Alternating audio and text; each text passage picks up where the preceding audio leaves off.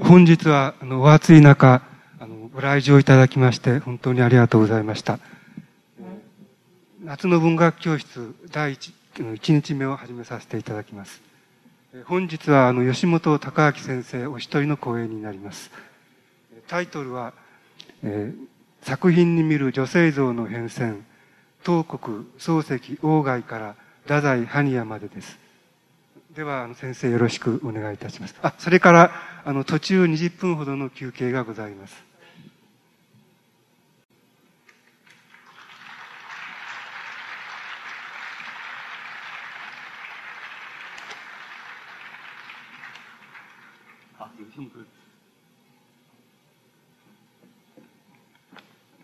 なんか足をちょっと悪くしてますので失礼させて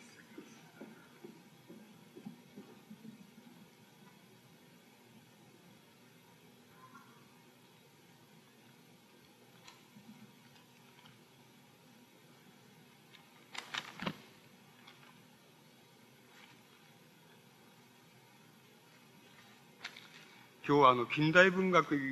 におけるその作品上のその女性像っていうことなんですけど、えっ、ー、と、そうですね、あの、えー、このまあ、実生活上のって言いますか、作家の実生活上の、あの、女性像と、それから作品の上の女性像っていうのは、まあ、あの、ある意味でパラレルなんですけども、ある意味ではもう全く、あの、作品の中の女性像っていうのは多種多様で、あの、なんて言いますか、あの、ちょっとあらゆるあの、可能性っていうのは全部、あの、その作家にとって、あの、十分な形で、あの、展開されているわけです。で、あの、どういうふうにそれを取ったらいいのかなっていうのを考えてみたんですけど、結局、その作家があの、理想、割合に自分の理想像に近いものとして作品の中に登場させてる、あの、もちろんフィクションなんですけど、フィクションとして登場させてる女性像っていうのと、それから、えっ、ー、と、中にはあの、えっ、ー、と、何らかの意味で、自生活上、その、から受けた、その自分の女性に対する、あの、批判みたいのがあって、非常にネガティブな女性像っていうのも、また作品の中に登場させているっていう、そういう二つの形が非常に、えー、なんて言いますか、わかりやすくて、それから、あの、興味深いことなんで、まあ、あの、そういうところで、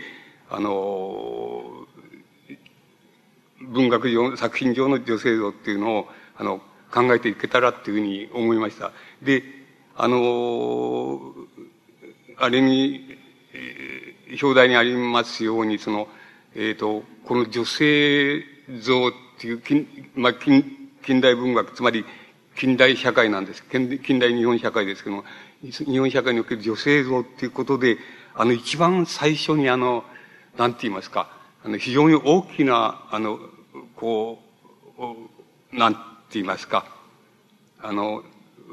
重し、いい意味でも悪い意味でも大きな重たい、あの問題なんだっていう意味で、あの、女性像っていうのを考えたのは、あの、北村東国っていう人が一番、あの、こう、激しいんだっていうふうに、激しくまた最初なんだっていうふうに思えるわけです。で、あの、東国は、あの、な、の仲間で言えば、あの、仲間と言いましょうか。系統的に言えば仲間なんですけども、あの、国木田ドッポとか、つまり割合に、えー、島崎藤村とか、あの、なんて言いますか、日本の近代文学の、その、黎明期に、あの、キリスト教的な思想の影響を受けた人たちの中で、あの、女性像っていうのは非常に大きな役割を果たしたし、実生活上も作品上もそうですけども、あの、果たして、それはまあ、最も鋭い形であの、東国によく現れてるというふうに思います。で、東国の女性像っていうのはあの、えっ、ー、と、あの、いろんなとこから、あの、始めることができるわけでも、ですけども、当国は、あの、鋭くて、かつ、その、非常に周到、あの、良い周到でっていう、言いますか、周到で、あの、作品上も周到で、それから実生活上も大変、あの、忠実にっていうか、誠実に、あの、女性っていう問題は、あの、自分の問題、文学の問題にした、あの、人ですから、あの、非常に周到なわけで、で、あの、どこが、あの、近代的な、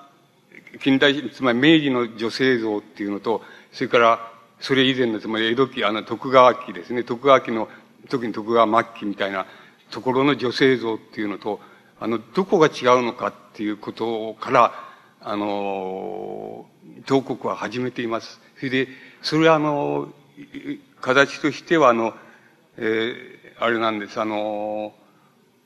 一つは徳川時代のその平民思想っていうのは何だったかっていうことの問題として、思想的な問題として、そういうことを、あの、表現してますけど、もう一つは、あの、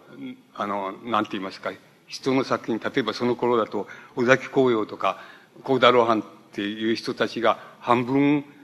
半分江戸期的な、半分明治の近代的なっていう、その両方に、あの、またがったような女性像をよく、よく作品の中に描いていましたから、その作品を批評する形で、あの自分の考えを述べているっていうのは、そういう形が一つと、その二つの形で、東国はあの、江戸時代の女性っていうのと、女性像っていうのと、近代明治の女性像っていうのはどこが違うのかっていうことを、あの、まずそこから始めています。それで、あの、東国の考え方では、あの、えっ、ー、と、あの、もちろん元禄時代以降に顕著なわけですけど、武家階級がだんだん衰えていって、それで、町人の階層っていうのがどんどん、この、社会的に大きな役割を果たすようになった。それで、あの、町人世界、町人世界の理想像っていうのは、あの、何かっていうことが、あの、武家世界の理想像である武士道っていうのと同じ意味合いで、あの、何が、あの、町人社会の理想像なのかっていうのをかん、あの、考えると、それはあの、武武士道と対比して言う、いう言い方ですれば、胸郭道って、胸郭っていうのは、あの、なんて言いますか、おお男立てっていうのか、今で言えば何々組なんでしょうけども、あの、そういう男立ての胸郭道っていうのがあって、胸郭道の、胸っていう字はどう言ったらいいんでしょうその、えっ、ー、と、男、男らしいっていうのと、あの、男らしい正義感っていうのと、男らしいこと全部っていうのと両方ありますけども、その胸郭道っていうのが武士道に変わって、それで、あの、だんだん交流してくる。それで、その胸郭道が交流してくるっていうことは、あの、要するに、武家、あの、町人のうちでも普通の町人ではなく、なんか町人社会からも、あの、こう外れたって言いますか、阻害された人たちが一種の男立てとして、えー、あるいはヤクザでもいいんですけど、男立てとして、で、あの、なんか自分なりの、自分たちなりのその正義感とか、自分たちなりの振る舞い方とかっていうのを作り上げていった。それが胸郭道で、で、それを担い手である胸郭っていうのは、要するに、町人社会からも自分が外れてしまう、そこからもはみ出してしまったっていう人たちによって担われた。で、それと対照的に女性が、それ、あの、対照的に、あの、町人階級の女性っていうのの理想像っていうのを求めるとすると、それは、あの、水って、あの、水教の水ですけども、水っていうのが女性の、あの、女性の理想像だっていうふうに、あの、なっていった。で、その水の担い手はやはり、あの、普通の、あの、巷の娘さんではなくて、要するに、遊郭の中の、有利の中のその、おなんて言いますか、太夫さんとか、要するに、えー、その、まあ、やっぱり普通の町人社会の娘さんっていうところからはみ出した人たちによって、その、やっぱり担われて、それが一種の女性の理想像みたいに、あの、言われて、そして、その、それは水っていう、水の道だとか、水っていうことで、あの、おえー、やはり、えー、武家の、つまり、武家武家の西条みたいなものと違った、なんか、あの、女性の、こう、なんて言いますかね、一つの筋道って言いますか、あの、あり方っていうのを決めていったっていうふうに、えー、あの、そういうふうに当国は考えてます。そしてそれは、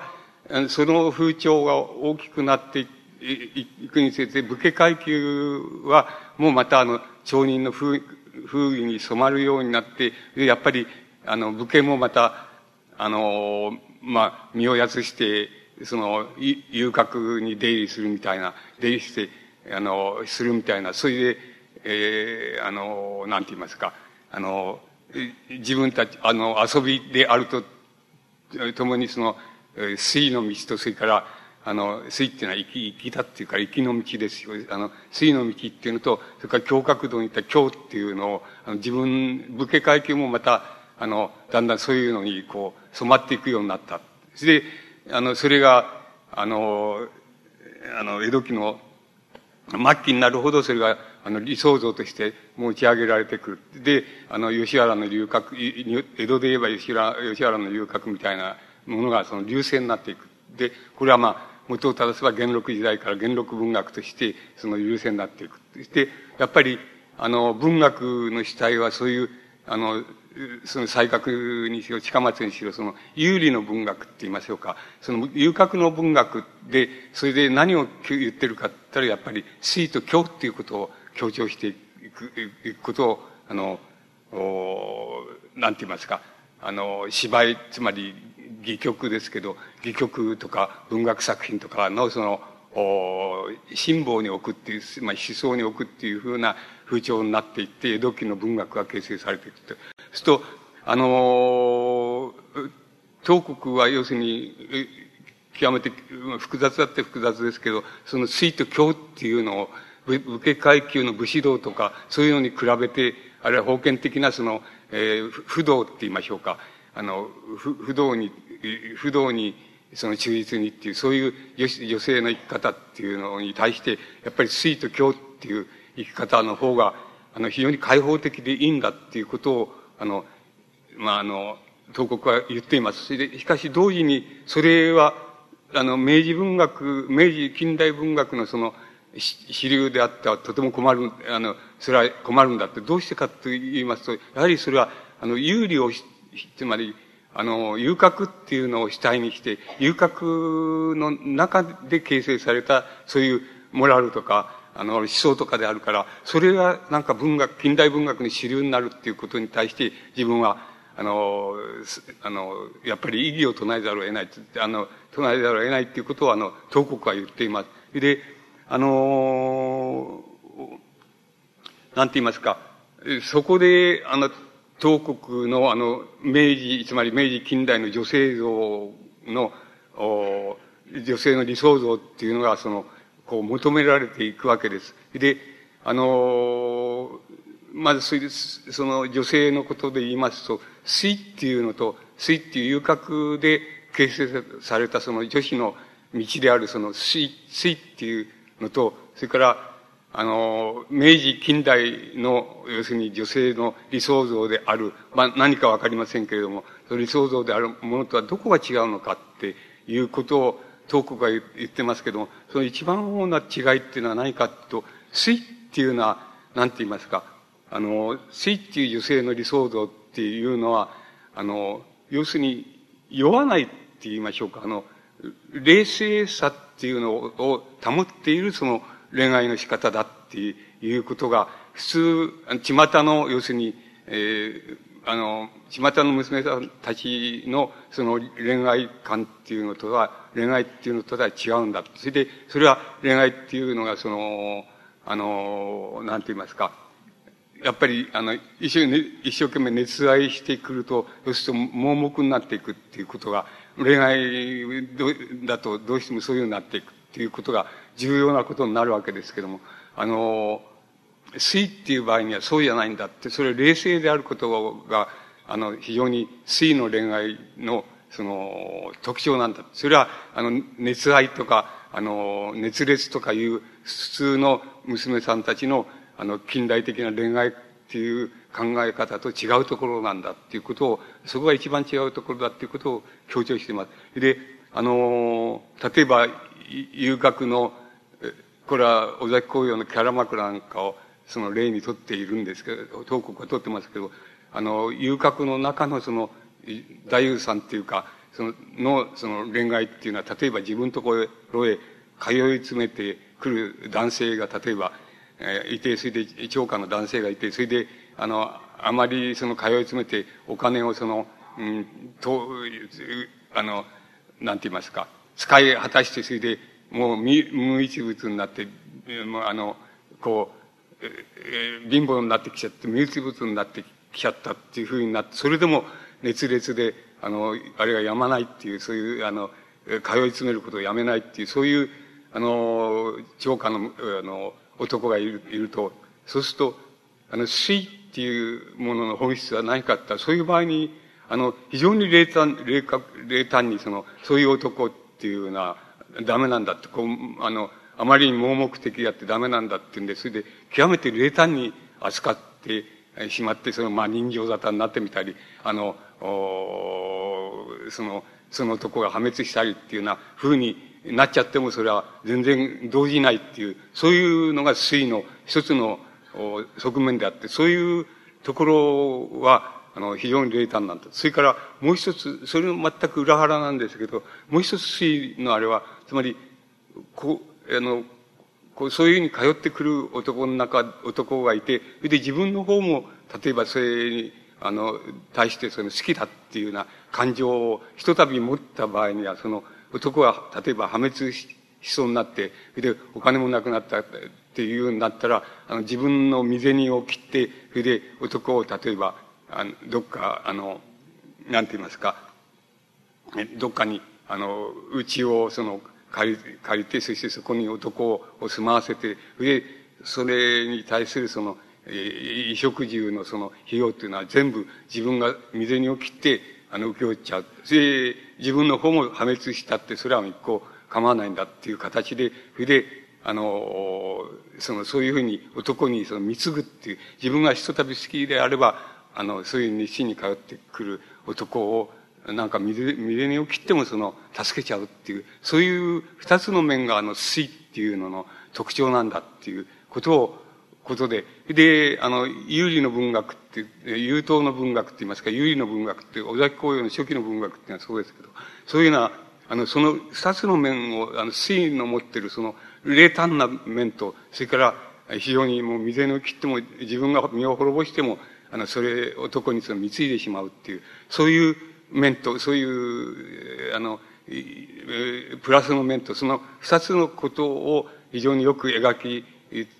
あの、尽くせれば、それはいい文学だっていうことがあって、初期の、まあ、あの、研究者って言いますか、尾崎紅葉なんかの文学の中にはそれがあるし、また、あの、やや倫理的ですけど、倫理的にそれが、もっとそれに加味されますけども、あの、封建倫理、封建的な倫理っていうのは加味されるわけですけども、コーダロハンなんかの作品もそれに類すると。それで、え、あの、これはいい、いい文学だって、東国はいい文学だっていうふうに思うけれども、しかしこれが明治文学の主流なんだっていうふうになっていって、また明治の、あの、女性のその理想像なんだっていうふうに言って、それが、あの、主流になっていくっていうことに対しては自分は明治文学のためにその、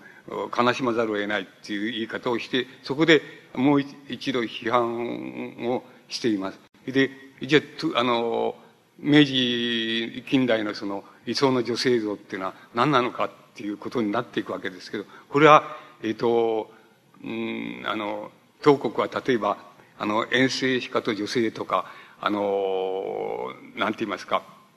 あの、えー、女性、あの、あれ、あの、露伴の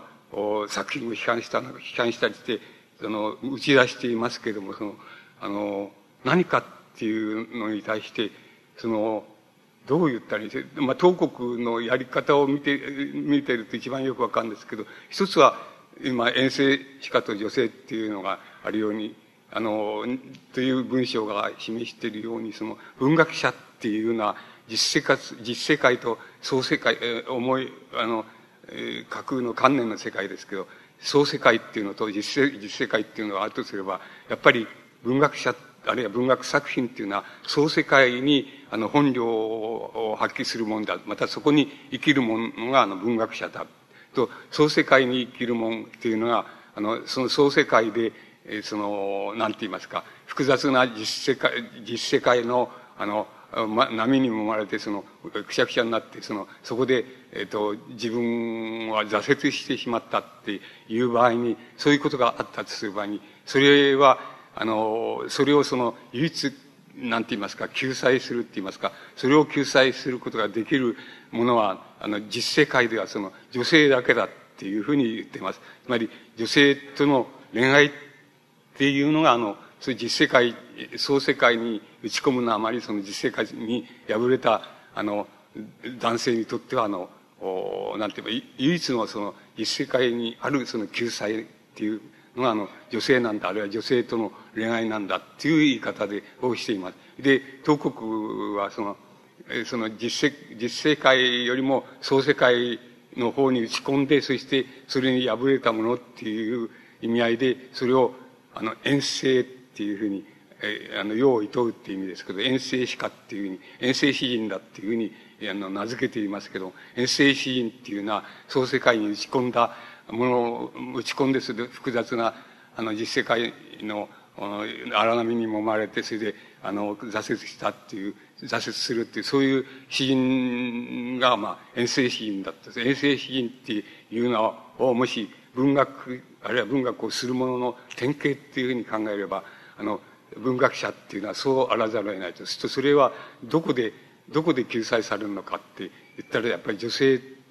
が一定それで女性との恋愛だっていうふうにない言い方をしています。それで、あの、実際問題として東国は、あの、東国自身が自分の友達で、あの、えー、二人とも同じように、あの、自由、自由民権運動の左派なんですけど、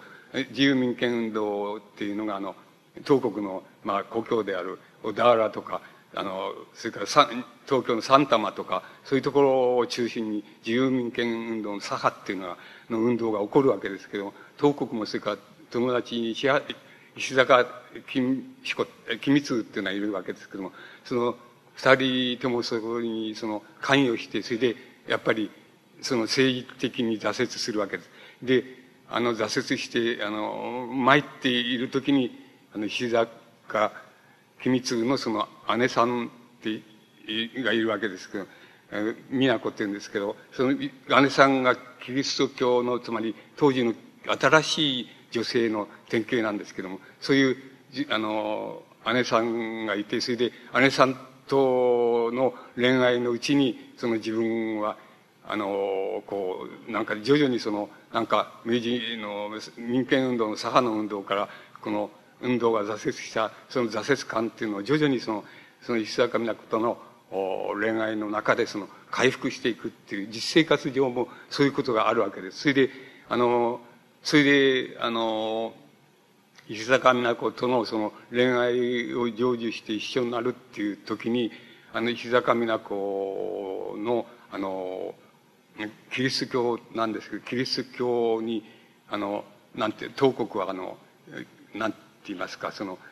改心すると言いますか、帰依するって言いますか、そういうふうに帰依することで、都と一緒になるわけです。で、東国のやり方を見て、あの、そういう実生活上の生き方を見ていると、あの、なんかもう、あの、日高美奈子の持っているその、あの、キリスト教的救済観念ってやって、キリスト教的救済観念っていうのは何かっていうと、それは非常に、あの、なんていう大大げさである、あって、それで、かつ観念的なもんで、あの、空想的だって言えば空想的なんですけども、キリスト教の救済観念で、あの、この、この社会をまあ、こう、なんて言いますか、いい社会にしていくみたいな理想像を持っていて、それで初期の日本のモダンな、あの、女性はそれに惹かれていく。いくわけです。それで、あの、その惹かれていった、その、あの、非常に先駆的な人の一人が、その石田上子なんですけど、そこのところで東国は、そのキリスト教に改心することによって、それで、源の共同生活みたいなのが入るわけです。だけど、あのその共同生活っていうのはあまりに両方とも空想的なもんですから、両方ともだんだんだんだんその実生活にこう足をすくわれていって、だんだんだんだんこう、祖母をきたしていくわけですね。それで、あの、まあ、晩年の東国は、あの、それで、あの、自殺してしまうわけですけれども、あの、結局あの、なんて言いますか、あの、港の方のそのキリスト教的救済観念っていうのが非常に、あの、大雑把で、かつ空想的だだったっていうこともあるわけですし、東国の熱、熱の入れ方っていうか、打ち込み方っていうのが、あの、大変、なんて言いますか、自由民権の左派の運動に自分がこう加わっていったのと同じような調子で、あの、石坂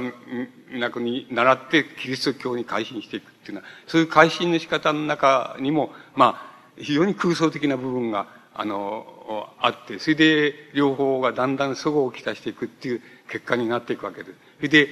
例えば、東国があの、晩年になって、石坂、あの、自分の奥さん宛てに、宛てのその手紙で文句を言っているところは、あなたはその理想的な、理想の、あれを、社会を実現して理想の、それで男女の結びつきっていうのを求めて、それで結婚するっていうふうなことで、一緒になったのにもかかわらず、あなたは、要するに、私が、自分が要するに、要するに、いわゆる遠征人って言いますか、あの、実世界、実世界に、その、あんまり有能でない、その、創世界の人間だっていうのである、その遠征詩人だっていう、的な自分の要素っていうのを、だんだん、その、嫌になってきて、そして、あの、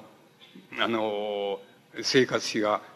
あの、なくなったとか、あの、足りないとか、えも、まあ、もっと、あの、もっと稼いでくれっていうふうに、そうは言わないまでもそういう言わんばかりのことを言うようになった。それは要するに、ああなたのそれは理想が破れて、それで、やっぱり実生活に足を救われ出したんだっていうふうに、あの、東国はそういう手紙でそういう非難の仕方をしています。で、あの、東国の方は、あの、全く、あの、全身全霊で、あの、自由民権左派の運動にあの入ったと同じ調子で、やっぱり石坂美奈子に、あの、こう、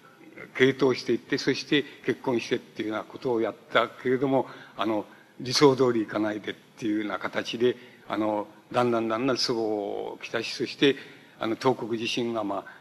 あ、あの、自殺してしまうわけです。で、そういう破れ方をするわけです。しかし、あの、よく見て、見ていますと、あの、東国のあの、つまり、あの、新時代の、あの、キリスト教的な、あの、感性を持ったその女性、若い女性に対する、その打ち込み方っていうのは、なんて言いますか、あの、ちょっと、あの、つまり僕、僕らみたいな、今、今の人間にやれって言ってもできないくらい、もう本当に全身全霊を込めてそういうふうに、あの、打ち込んでいく。で、あの、恋愛の仕方っていうのを見ていると、あの、そういう二人の間だけじゃなくて、あの、その、父、あの、石坂美奈子の父親に対しても、その、なんか自分はこれこれこれ、こういう理由でもって、そのお宅の娘さんをその、好きに好きになって、そして、あの、尊敬するようになって、それで一緒になりたいんだ、みたいなことをもう、ルール、あの、もう心情を吐露して、で告白してるわけです。それから、もちろん弟である石坂秘密に対してもそうなんですけども、あの、つまり、よく見てると、あの、なんでここまで、あの、なんて言いますか、一人の女性と、その、好きになって恋愛をして、そして結婚してっていう、あの、それぞれ理想を実現しようと思って、それで結婚して、それで、っていうのに、結婚するっていうのに、どうしてこんなにいろんな人に対して心情を吐露しなきゃいけないんだろうかとか、お袋さんに対、自分のお袋さんに対してもそうですし、あの、これ、ちょっと我々には考えられないくらいも全身全霊を上げて、で、恋愛っていうことに打ち込んでいって、でそして、それがだんだん実生活が、あの、うまくいかなくなって、そして、あの、祖母をきさしていくっていうような過程でもって、あの、非常に苦しい思いをして、それで、あの、死んで自殺してしまうっていうような、そういう過程を振るわけですけど、あの、冷静に考えればもちろん、あの、これは初めからこういう、こういう恋愛の仕方とか、こういう打ち込み方をとか、こういうことを、あの、主眼にして女性っていうのを考えたら、ダメになるっていうことは初めから分かってるじゃないかっていうふうに思えるわけですけど、あの、冷静に考えれば思えるわけですし、僕らが、あの、客観的にって言いますか、作品の上とか書かれたものの上でそれを読んで、あれすれば、あの、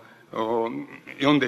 解剖すればそういうことになるわけですけども、あの、そんなことは全然及びもつかないように、もう非常に全身全霊を挙げて、あの、ご本人に対しても、それからその周辺にいる近親の人に対しても、自分の近親に対しても、ものすごく心情を吐露して、こうこうこうだからこう、自分はどうしても一緒なんだみたいなふうなことを、あの、吐露して、あの、こう、なんて言いますか、告白して吐露していることがわかります。そうすると、やっぱりここまで、こ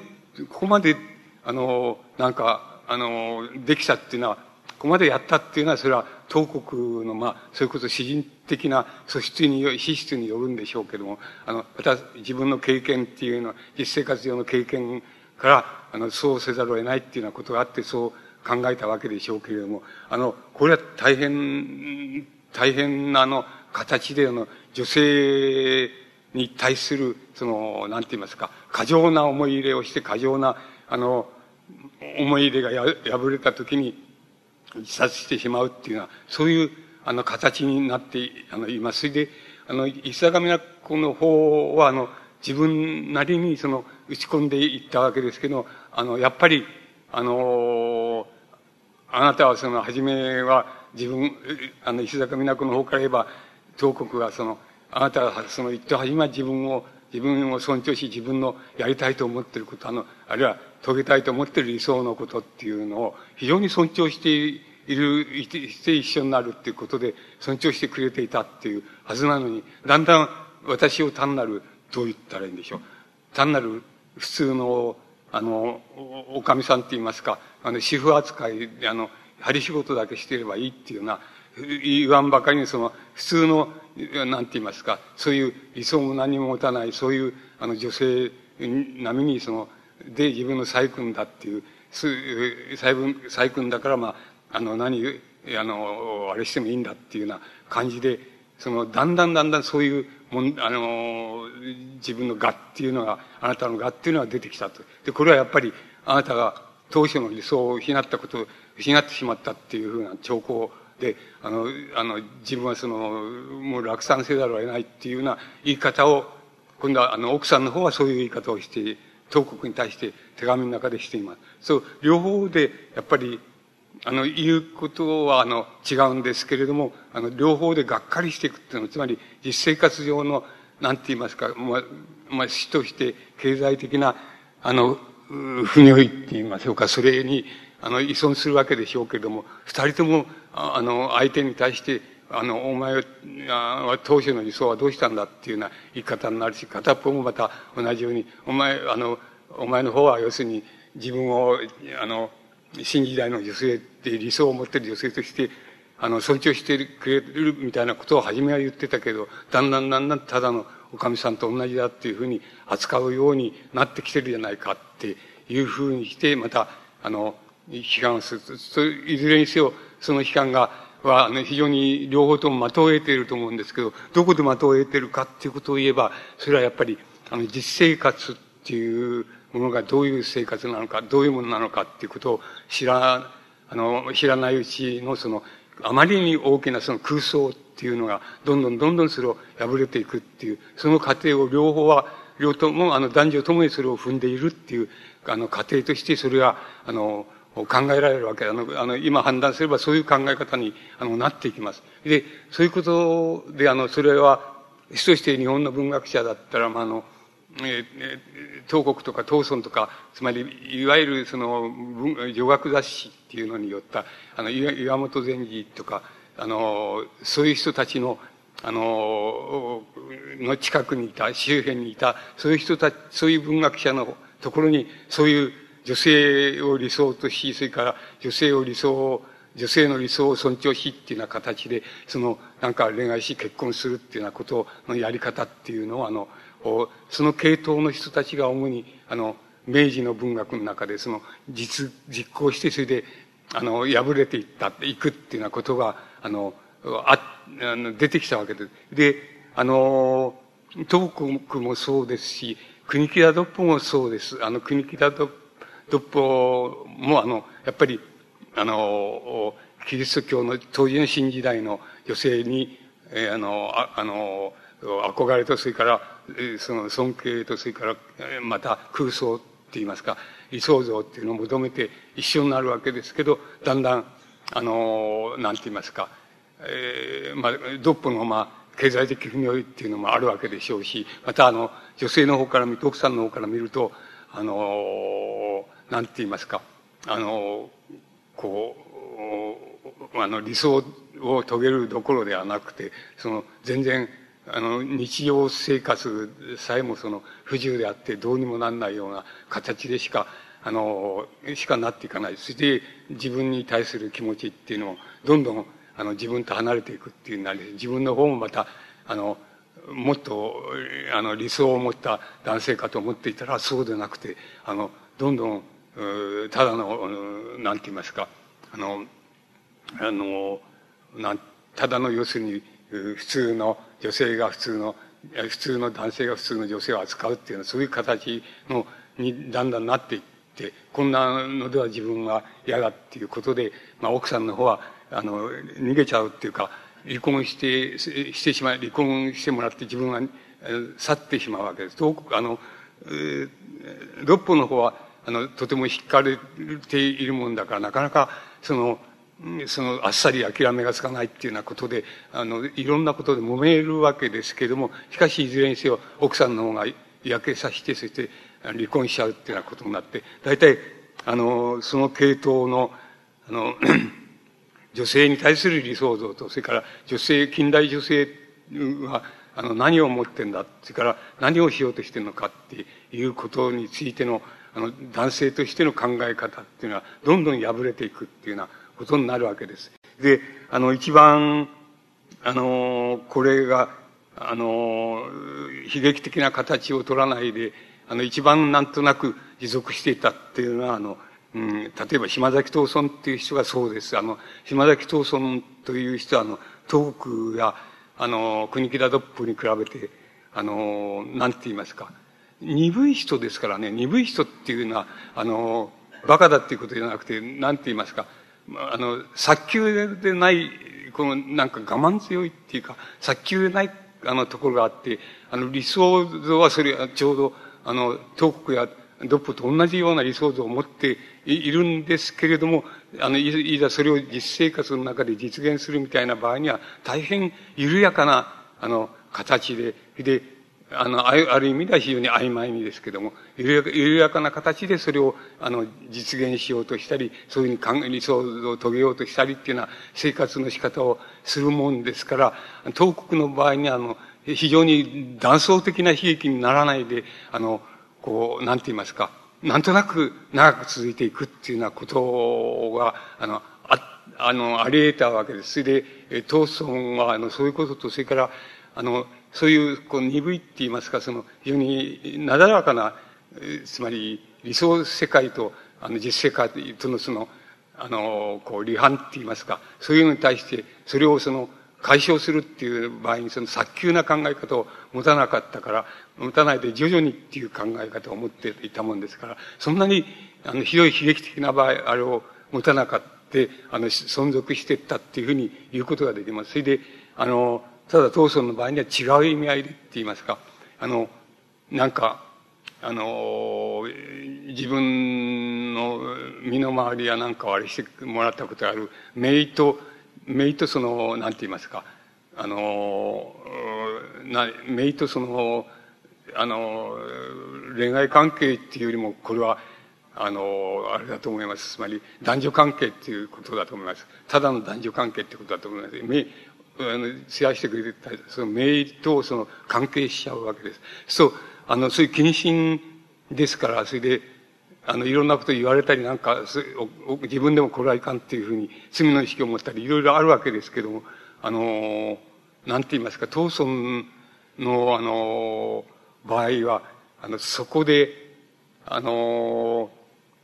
もし、あの、悲劇って言いますか、悲劇的なことがあったとすれば、あの、そういうふうに近親関係でもって、近親でもってそういう、あの、こう、性的関係ができちゃうっていうような場合に、どういうことなのかっていうことなんですけど、そういう場合には、あの、あれですね、あの、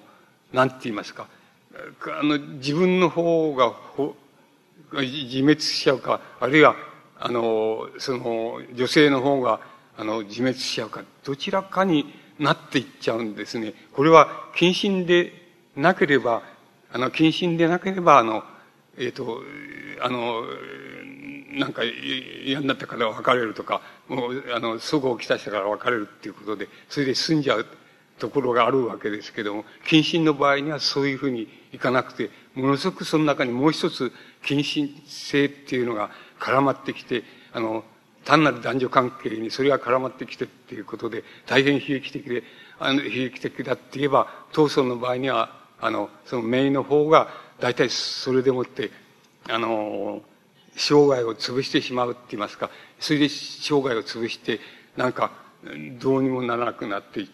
ちゃうって、あの、まあ、あの、どっかへ放浪放浪していってみたり、いろんなことを、職業をあれしてみたりっていう、で、わけのわからないようになってしまうっていう形で、その、まあ、メイの方が、あの、自滅していくっていうような形に、で、悲劇っていうのが訪れてくるわけです。それで、あの、東村の方は、そこでもまた、なんて言いますか、あの、粘り強さっていうのと、あの、んあの、なんて言いますかね、あの、鈍さって言いましょうか、鈍感さっていうのは発揮して、あの、散々苦しんだではありましょうけれども、あの、身を破るっていうようなこと、ところまではいかないで東、東村の方は住んでいって、まあ、あの、えー、太平洋戦争の後までちゃんと、あの、生涯を全うして、まあ、大文豪だっていうことになったわけです。あの、なった、なって終わってるわけです。ただ、あの、女性の方は、そういうことで大変、あの、ちょっと悲劇的なあれを持つわけです。これ、えっと、なんか、その性における、性、男女の、あの、性における、男女の関係におけるその、近親性っていうのは、とても難しい。あの、違う問題を提起しますね。あの、この違う問題を提起するっていうことが、あの、ことを真正面から、あの、やって取り上げたのは、その、東村なんかよりも、まあ一世代って言いますか、一時代、あの、後にな、一時代か一時代半ぐらい後になると思いますけども、あの、あの、夏目漱石、漱石っていうのは、まあ正面からその問題を、あの、取り上げていって、そういう問題における女性っていうのがどうなんだっていうことを取り上げていったわけです。で、東村の場合には、そこで、あの、住んじゃってるところがある、あの、住んじゃってるところがあるわけです。つまり、名はそういうふうにして、長い間ですかかけて、とうとう、あの、どこへ、ど、どこでどうなったのかわかんないみたいな生涯を送ることになっちゃうわけですけども、あの、東村は心の中では心配したり、あの、まあ、名医ですからいろいろ気にかけたりしたでしょうけれども、あの、それがさして自分のところに精神的にあの、こう、跳ね返ってくるっていう、ひどく跳ね返ってくるっていう形では、当初が男女関係っていうのを考えなかったわけです。ただ、悲劇的であることは確かで、これは、あの、ドッポやその、東北とはまた別な、あの、形での悲劇性っていうのを持ったわけです。で、あの、日本のその近代女性って言った場合に、近代女性の典型っていうのを考えた場合に、僕らはいつ、これは小説、文学作品からのこの影響なんだと思いますけども、あの、あの、いつでもあの、なんて言いますか、あれなんです、あの、キリスト教的な、あの、つまり西洋的って言ってもいいんでしょうけど、キリスト教的なモダンな教養を持った、持って、あの、少し学問を始めたって、あの、し、しだしたっていう、あの、そういう女性っていうのを、あの、典型的に、あの、明治の新時代の女性の典型のように考えます。それで、しかしその、その抱いたキリスト教的理想っていうのが、どれだけ足に血血が、血、あの、血に足がついてるっていうのか、あの、いうものかっていうことを当段になれば、とてもまだ、空想的な域を出なかったんじゃないかっていうふうに思います。で、あの、それから、それで自分なりに悲劇を体験した人とか、それじゃなければ、あの、なんて言いますか、あの、教育者みたいな風になっていった、あの、つまり日本の女子教育の走りみたいな風になっていた女子、あの、女子のあの、こう、先生って言いましょうか、になっていったり、それから女子の牧師さんになっていったりっていうようなことになっていった、その、女性っていうのが、明治時代の典型的なモダンな女性、新時代の女性っていうふうに考えられます。そうすると、これは、あの、徳川時代まであった、その、えー、C の世界って言いましょうか、あの、遊郭の中でのその女性の理想像みたいな、あの、クロートの女性の理想像みたいなのと、まるで違うので、あの、まるで違う、あの、新しいって言いますか、本当に、あの、一般の社会で、あの、通用するだけの広さを持った、あの、女性の、あの、新時代性なんですけども、だけどそこでのあり方っていうのは非常に空想的であることを免れなかった、その空想の部分からどんどん破れて、女性なりに破れていっちゃうっていうことが多くあったし、また、あの、男性の方がまたそれを、あの、こう、なんて言いますか、拍車をかけるような、また空想的に女性を考えたり、あの、女性っていうものと、あの、なんて言いますか、詩的なって言いますか、詩人っていうことと同じように考え、そして、あの、詩人が実生活に敗れた、敗れた時に女性は救いなんだっていうような風に女性を、なんて言いましょうかね。今の言葉で言えば手段、手段化してるって言いますか。そういう考え方で多く女性に寄っかかっていったため、女性の愛情っていうのに寄っかかっていったっていうこともあって、それで、あの、次々とあの、明治初年の女性たちっていうのは、あの、やっぱり挫折し、それなりに挫折していくわけです。それから、あの、やっぱり挫折しない人で、あの、えっ、ー、と、女子教育に、まあ、一生打ち込んだみたいな、そういう人たちも、まあ、あの、稀にはおるわけで、あの、それはもう、あの、今残ってる、あの、今もある、その、女子の大学みたいなものの創始者っていうのは、あの、男性ももちろんいるんですけど、男性もキリスト教系のそういう、うつまり、島崎町村とか、東国系の人たちが、あの、始めたりしているのもありますし、また、女性のそういう初期の、あの、教育者になった、その、女性っていうのが、その、えー、女子大学のその創始者になってるっていうのは、今のもある女子大学見ても多いわけです。で、あの、それじゃそれは、あの、挫折しなかった例じゃないかっていうふうに言えばまた、それ、確かにそうなんですけど、その代わり、あの、あの、婚姻とか恋愛とか、あるいは恋愛を成就するとかしないかっていうようなことに対して、その、女子のそういう、あの、教育者っていうのは、無縁であるって言ってもいい、いいわけです。つまり、そういうことを犠牲にするったらおかしいですけど、そういうことを犠牲にすることによって、自分は教育者になって、次の女性だ、自分たちの代はダメだ、ダメだけど、次の代の女性っていうのは、本当に近代っていうのが身についた、そういう、あの女性を自分は教育しようって教育して、そういう女性を作り上げようっていうか、そういう客さんを生み出そうと思って教育者になっていくわけで、自分の代はやっぱり、あの、そんな著しい形を取らないまでも、あの、結婚とか恋愛とかっていうのは、まあ、二の次にしてっていうか、犠牲にして、そして、あの、独身を告げ、遂げながら、そういうのを、教育、女子教育に精を出すみたいな、そういう人たちはいるにはいたんですけど、それももし、あれとすれば、挫折と言うならば、男女間におけるその挫折と言うなら、それもまた挫折の一つの形なんです。で、あるということは言えると思います。で、明治、あの、明治の、明治年代の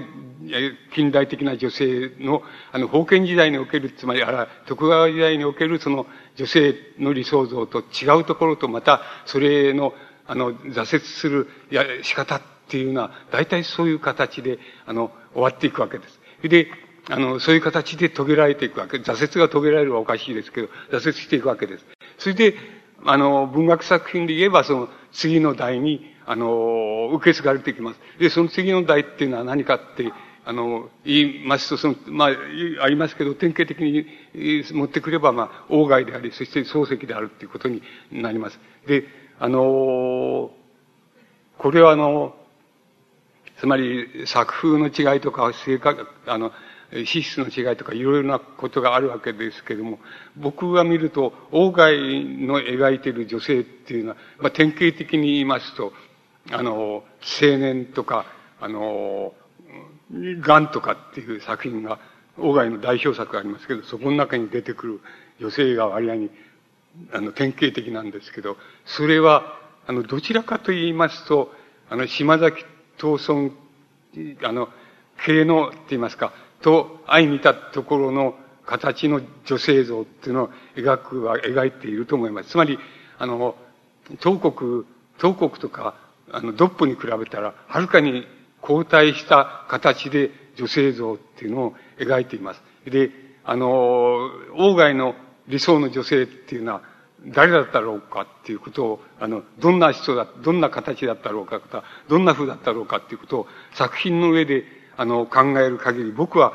あの、ガンっていう作品の中のおたまさんっていうおめかけさんがいるんですけど、あの、それだと思います。それが王外の理想の女性像だと思います。これは、あの、えー、あの、えー、あの、あの、大学のって東、東京大学の医科大学、医学部です。まあ、医科大学ですけど、医科大学が下屋にあった頃、そこの学生さんに、あの、の、なんか、こう、お使いをしてって、なんか買ってきてくれってば、お使いをして、一銭をもらい、一銭もらいとか二銭もらいとかってやってた、お小遣いさんって言いましょうか。そういう人が、そういう男がいるわけですけど、その小遣いさんの中で気の利いた小遣いさんがいて、で、そういうふうにしながらだんだん、あの、お金を蓄えて、今度は学生さんが、ちょっと、えー、今月は飲み過ぎたなんて言うんで、お金が、送金されたお金がもうなくなったなんて言って、金貸してくれないかっていうと、そういう学生さんに、あの、少ない金、少ない、少額ですけど金を貸してあげるみたいな風にして金貸しをやって、それでだんだんだんだんそれを大きくなって、本当の、本当のってのはおかしいですけど、職業的な小売貸しに、まあ、こう、あの、立身出世しちゃう、そういう小遣いさんがいるわけですけども、その小遣いさんが、こう、なんか、医科大学がその頃下屋にあったわけで、下屋の練馬町っていうところの長屋に、その、で、揉め事があって、そこの長屋の借金、住人の借金の方に、その娘さんがどうどうする、こうするみたいな、あの、形にななってた時、その、小遣いさんからその、氷、氷菓子になった、その、あの、末蔵って言うんですけど、その、あの、お、おじいさんがその、自分のおめかけさんとして、あの、もらい受けて、その、お玉さんって言うんですけど、もらい受けて、それで、そのお玉さんを、あの、この、あの、このって、ここは遠い、遠いですね。あの、要するに、あの、い、い、池の辺のそばの、無縁坂っていうとこあるわけです。無縁坂の途中の、えー、途中に家を借りて、借りてやって、そこにおめかけさんをその、住まわせてって時々通うみたいなことをしてるわけ。で、そこにいつでも散歩の通り道、学生で、岡田っていう学生なんですけど、学生が散歩の通り道でそこをよく通るわけですね。で、そのだんだんお玉さんと、とあの、顔、顔が顔見知りになっていって、あの、まあ、だんだん帽子を取って挨拶するぐらいな風になっていってっていうような風になっていって、だんだん親しくなっていくんです。それで、あの、お玉さんのところに末蔵は通ってくるんだけど、あの、それが奥さんにバレちゃって、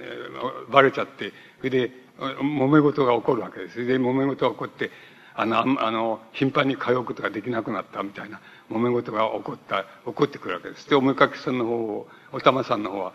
あの、旦那がこんな、あんまり来ないし、寂しくなっているところがあって、それである時、あの、岡田、岡田がこう、そこを通りかかって、散歩の途中通りかかった時、そのお玉さんが、あの、小鳥を飼ってるんですけど、小鳥がその、蛇、蛇に、が出てきて、蛇に取られそうになってバタバタして悲鳴をしてるわけで、それを、あの、すぐそば通りかかった岡田君、助けてやるわけですね。それから割合にもっと親しくなっていくっていうふうになっていくわけです。それで、あの、お玉さんは、だんだん、つまり旦那は、あの、だんだん来なくなるし、自分も、だんだ学生さんの、純真な学生さんの、その、えー、こう、さっぱりした態度っていうのを見てると、岡田のそういうさっぱりした態度を見てると、やっぱり自分も、なんて言いましょうか、あの、仇な、仇の娘さんに、あの、娘さんみたいにならなきゃ、あの、なんとなく人の道に外れるんじゃないかなっていう感じがだんだん、こう、出てくるわけですね。それで、あの、旦那のこともあんまり考えなくなって、それで、あの、その学生さんの、岡田っていう学生さんのことが頭にいっぱいになってくるわけです。それで、く、く、来てだんだんだんだん久しくなっていくわけです。ところで、あの、今日は、あの、あの、学生さんを読み止めて、それで、あの、自分の、なんて言いますか、その、おめかけさんの家ですけど、その家に座敷にあげて、それで、あの、なんて言いますか、よもやまの話をしたり、身の上相談になってもらったりっていうふうにしようと思って待ち構えてるんです。と、あの、岡田の方は、その日がちょうど、ああの、自分はその外、外遊するって言いますか、あの、留学するっていうことで、送別会をしてやるっていう友達がいて、それで、その送別会の日なんです。それで、あの、その前に、死ぬずの池にいるその、癌ですけど、あの、癌を、あの、捕まえてきて、それでそれをひねって、ガン鍋にして、それで、それで送別会やろうっていう話になってて、そこをたまたま最後のとこ通らないんです。で、おむかくさんの方は、おたまさんの方はそれを、あの、待ちくたばれて待ってるんだけど、ついにその日は通らないっていうことで、岡田と、そのおたまさんっていうのは、その、まあ、そのまんまになって別れ別れになってっていうふうになっちゃうっていうことが、その、お、あらすじって言いますか、大筋なんですけど、その、おたまさんが、あの、おめかけさんで、あの、こう、だんだん満たされなくなって、それで、自分の気分も何か新しい、あの、なん、なんか違う気分っていうのが出てきて、あの、やっぱり、あの、普通の、あの、娘さんとか普通の女性っていうふうに自分はだんだんなっていかなきゃダメなんじゃないかっていうふうに思い始めるっていう、そういうところで、おたまさんっていう女性が描かれているんですけど、それが外の、あの、理想の女性だと思います。で、あの、外、外っていう人は、あの、要するに作品を見れば、もう見てもそうですけど、あの女性の描き方を見てもそうですけれども、あの、要するに非常に外面的です。つまり、あの、女性がどういう、あの、個々の女性どういう個性を持って、どういう、あの、あれを持って、資質を持ってっていうようなことっていうのは、あんまり、外の小説におけるその女性にとっては問題じゃないっていうことになります。それで、あの、ただ外、あの、非常に美人だったとか、あの、こうだ、こういう、あの、あの、あれをしてたとか、こういう、あの、着物を着てたとかっていうことはよく描いてありますけども、あの、なんて言いますか、あの、女性、その女性がどういう、あの、内在的なあれを持ってたかっていうことは、あんまり、あの、描いてないんです。つまり、ど、どちらかというと、王外は、あの、青年時代から、なんて言いますか、あの、で、黒人筋の女性って言いましょうか、それが、あの、そこから、要するに、王外の女性像のイメージが始まっているので、あの、おたまさんのような、えー、あの女性は、その、なんか優しくて、それで、おっとりしてて、それで、あの、旦那には尽くし、尽くすっていうことに疑いを持ってないで、しかし、あの、自分はおめかけさんっていうのは、いう身分が、あの、少し嫌だなっていうふうに思い出して、やっぱり、あの、新しい時代の普通の、あの、女性っていうふうになりたいなと思い出すっていう、あの、岡田っていう学生の刺激との、あれで刺激で、そういうふうになっていくっていうところを描いているところが、王外の女性像にとっては僕は、あの、精一杯と言いましょうか。精一杯だっただろうなと思います。つまり、あの、王外の理想の女性像っていうのを考えると、そこ、そこがそこのところが理想の女性像だったんじゃないかな。そうすると、これは、あの、で、東国とか、あの、国木屋ドッポみたいな破れ方をしないですけど、悲劇的な破れ方をしないけれども、その代わりに、東国とか、あの、国木屋ドッポに比べて、一歩、一歩、二歩後退した女性像っていうのを、まず、あの、王外が、これが理想だなんて言っても書いてはいないけど、僕らが読めばそうなります。あの、理想の女性像ってのは、あの、一歩も二歩も後退した形で、そういうふうに、おたまさんみたいな形で、あの、出てきます。で、これは理想の女性像だっていうふうに考えていいと思います。から、これ、この理想の女性像を、おたまさんみたいな人を、この裏返しにしますと、あの、青年っていう、あの、作品の中の、あれなんです。あの、その、大学の先生の未亡人で、それで、あの、なんて言いましょうかね。非常に華やかで、それで、あの、こう、軽薄でって言いましょうか。軽薄で華やかでっていう、そういう未亡人がいるわけでいて、それで青年っていう小泉純一っていう主人公なんですけど、主人公の青年を、あの、誘惑して、するわけです。誘惑して、して関係を結ぶわけで、あの、この主人公の青年の方はだんだん夢中になっていくわけですけども、あの、片っぽの方は遊びだ、に類するものであって、それで、自分と同年配の絵描きさんがいて、絵描きさんと一緒にあの、こう、あの、箱根の、箱が、箱根泊まりに行っちゃうっていう。で、その、ただ泊まりに行っちゃうっていうだけじゃなくて、その青年にも、ああなたも来ないかっていう、ここにいるからって言って、あの、青年の方は、あの、そこ行ってみると、ちゃんと男がいてっていうのはおかしいですけど、ちゃんとあれな人がいて、で、あの、二人が一緒に、あの、泊まってって言って、青年がちょっと、目が覚めてって言いますか、これはいけないと思って、で、目が覚めていくっていう、そういうあの作品なんですけれども、そういう時のその、あの、その未亡人の女性っていうのは、あの、ちょうど、お玉さんの裏返しで、あの、見かけ上は大学の先生の未亡人なんですけれども、つまり外面はそうなんだけど、内面はお、お玉さん的、おお玉さんが嫌だ嫌だっていうふうに心の中では思ってるその、黒と筋の男の女の人とちっとも変わんないっていうのは、そういう裏返しに描いていますけど、そういう描き方をしています。つまり、これはあの、理想の裏返しで、外の理想の女性の裏返しでありますし、また、あの、ある意味で、外の、えっ、ー、と、二番目の奥さんだと思いますけど、奥さんが、あの、そっくり同じような描き方をされています。つまり、反日っていう作品を見ますと、あの、見ますと、その、奥さんが、だいたい自分の、大外のお袋さんと顔を合わせるのも嫌だっつって、あの声が気に食わないとか言って、顔も合わせないっていう、同じ位置に顔も合わせないっていうふうな、あの、やり方をして、それで、大外はしきりにあれするんですけど、機嫌を取るんだけど、その、わがままで、全然そんな、あの、あの、大外の袋さんにはもう口を聞かないっていうふうな風になっていって、わがままを言うし、贅沢をするしっていうような形で、大外がそれを許しているうちに、どんどんどんどん、あの、面白くなくなって、まあ、反日っていう作品を見ると、ああの、えっ、ー、と、明治天皇の前に、孔明天皇、孔明天皇祭っていうのの、のあれの時に、宮中でなんかあるっていう時に出かけなきゃいけないんだけど、奥さんとのあの、自分のおふくろさんとのいざこざもに自分もこう介入して、それでいざこざがでも嫌になっちゃって、その、行かない、あの、その出資することもしないで、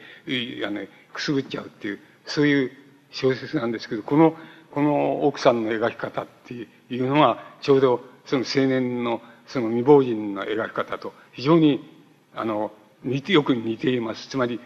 あの、お、お玉さんを裏返しにしたような、あの、女性として、あの、描かれています。で、あの、こ、これは、王外、王外の、こう、なんて言いますか、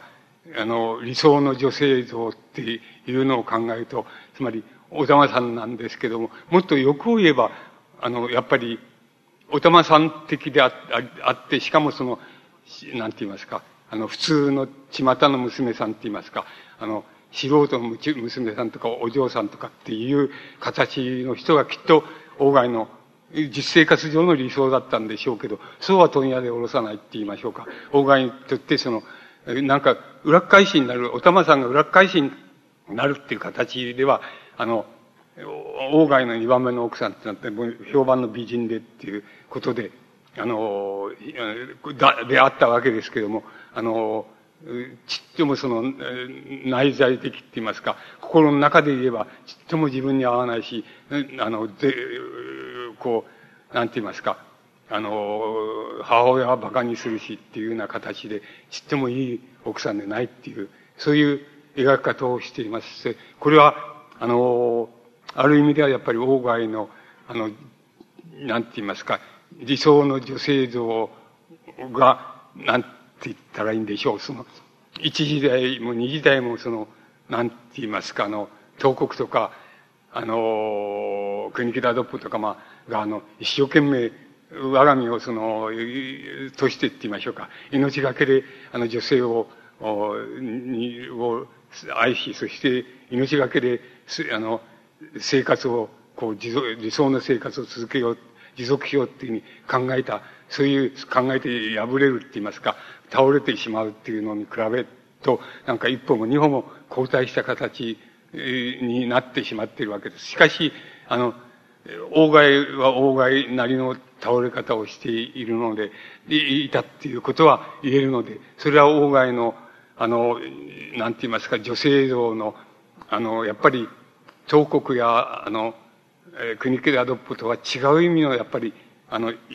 至らなさって言ったらいいんでしょう。あの、か、ふるさと、ふるさと言ったらいいんでしょうか。それの、やっぱり、あの、当然の帰結だって言えば、当然の帰結になっていく、いるっていうふうに言うことができます。それで、あの、王外は、あの、す、あの、そういう形で、どうも晩年って言いますか、だんだん、生涯を終えた時にはだんだんもう本当に面白くなくて、つまり自分はその、この、なんく、異界君とって言いましょうか、えー、君なんと、小何、何とかっていう、そういう異界君ともいらないっていらないし、その何にもいらないって、その、あの、岩見の人、森林太郎で、たくさんだから、そういうお墓にはそう書いてくれっていうふうに、あの、遺言して、それで死ぬわけです。で、まあ、あの、大外、大外なりに一生懸命、あの、やっぱり、あの、女性に対して求めるところと、それから、あの、理想とするところと、それからそれが、ああの、祖語をきさして、それで失敗して、あの、破れてしまうこととが、あの、大外なりの体験をしていくわけです。で、あの、あれです、あの、その反日っていうのは、えー、確か大外の全集を出すときに、奥さんが止めちゃって、あの、出さなくて、ずっと後になってから反日っていうのは公開されたっていうふうに、で、なんか、新聞かなんかで、その、にそういう、あれも問題が出たことがありました。あると記憶してますけど、あの、それくらい、よくもこう書いちゃったねっていうくらい、見事に、あの、見事な、あの、あれを、その、批判と解剖をやらかしていて、で、これはしょうがないなっていうふうに思うくらいも、あの、ところで外っていうのは我慢に我慢を重ねてっていうような形で生きていったっていうふうに、あの、言うことはできます。これ、あの、これは、王外のその、なんて言いますか、ちょっと古さっていうことが入ってきた問題だと思います。で、あの、漱石っていうのは全く、あの、そういう、その点の黒人筋の女の人っていうのは、あの、漱石にあんまりって言いますか、少しも関係がないっていうふうに言うことができるわけです。で、あの、漱石の理想の、だけれども、だけれどもです、あの、漱石の理想像っていうのは、理想の女性像っていうのは、誰なんだとか、あの作品の中ではどれなんだっていうふうに、あの、考えてみますと、僕らが客観的に考えれば、それは二人います。して一人は、要するに、あの、初期って言いますか、最初期の作品ですけど、グビジンソウっていう作品の、おいとさんっていう、あの、娘さんがいます。それは、あの、漱石の理想の女性像だと思います。それから、あの、もう少し後の、やっぱり初期の作品ですけど、坊ちゃんの中に出てくる、あの、おきよっていうおば、おばあやさんがいるわけですけど、これはやっぱり漱石の理想像だと思います。で、あの、この二人とも、あの、描かれた中では、あの、描かれた作品の中では、モダンな、あの、例えばグビジン層だと、あの、藤尾っていう、あの、女性がそのモダンで美人で、まあ、モダンで、モダンであり、そして、教養もありっていう新時代の女性なんですけれども、あの、これ、この女性の方は、あの、悪い方の代表だっていうふうに、あの、な形で、あの、描かれています。で、あの、いい方の代表って、おいとさんっていうのは、何も言わなくても、あの、あの、なんか、その男の考えてる心の中はよくわかって、くれてや、あの、それをちゃんと察してくれて、あの、そこのところちゃ、つまり、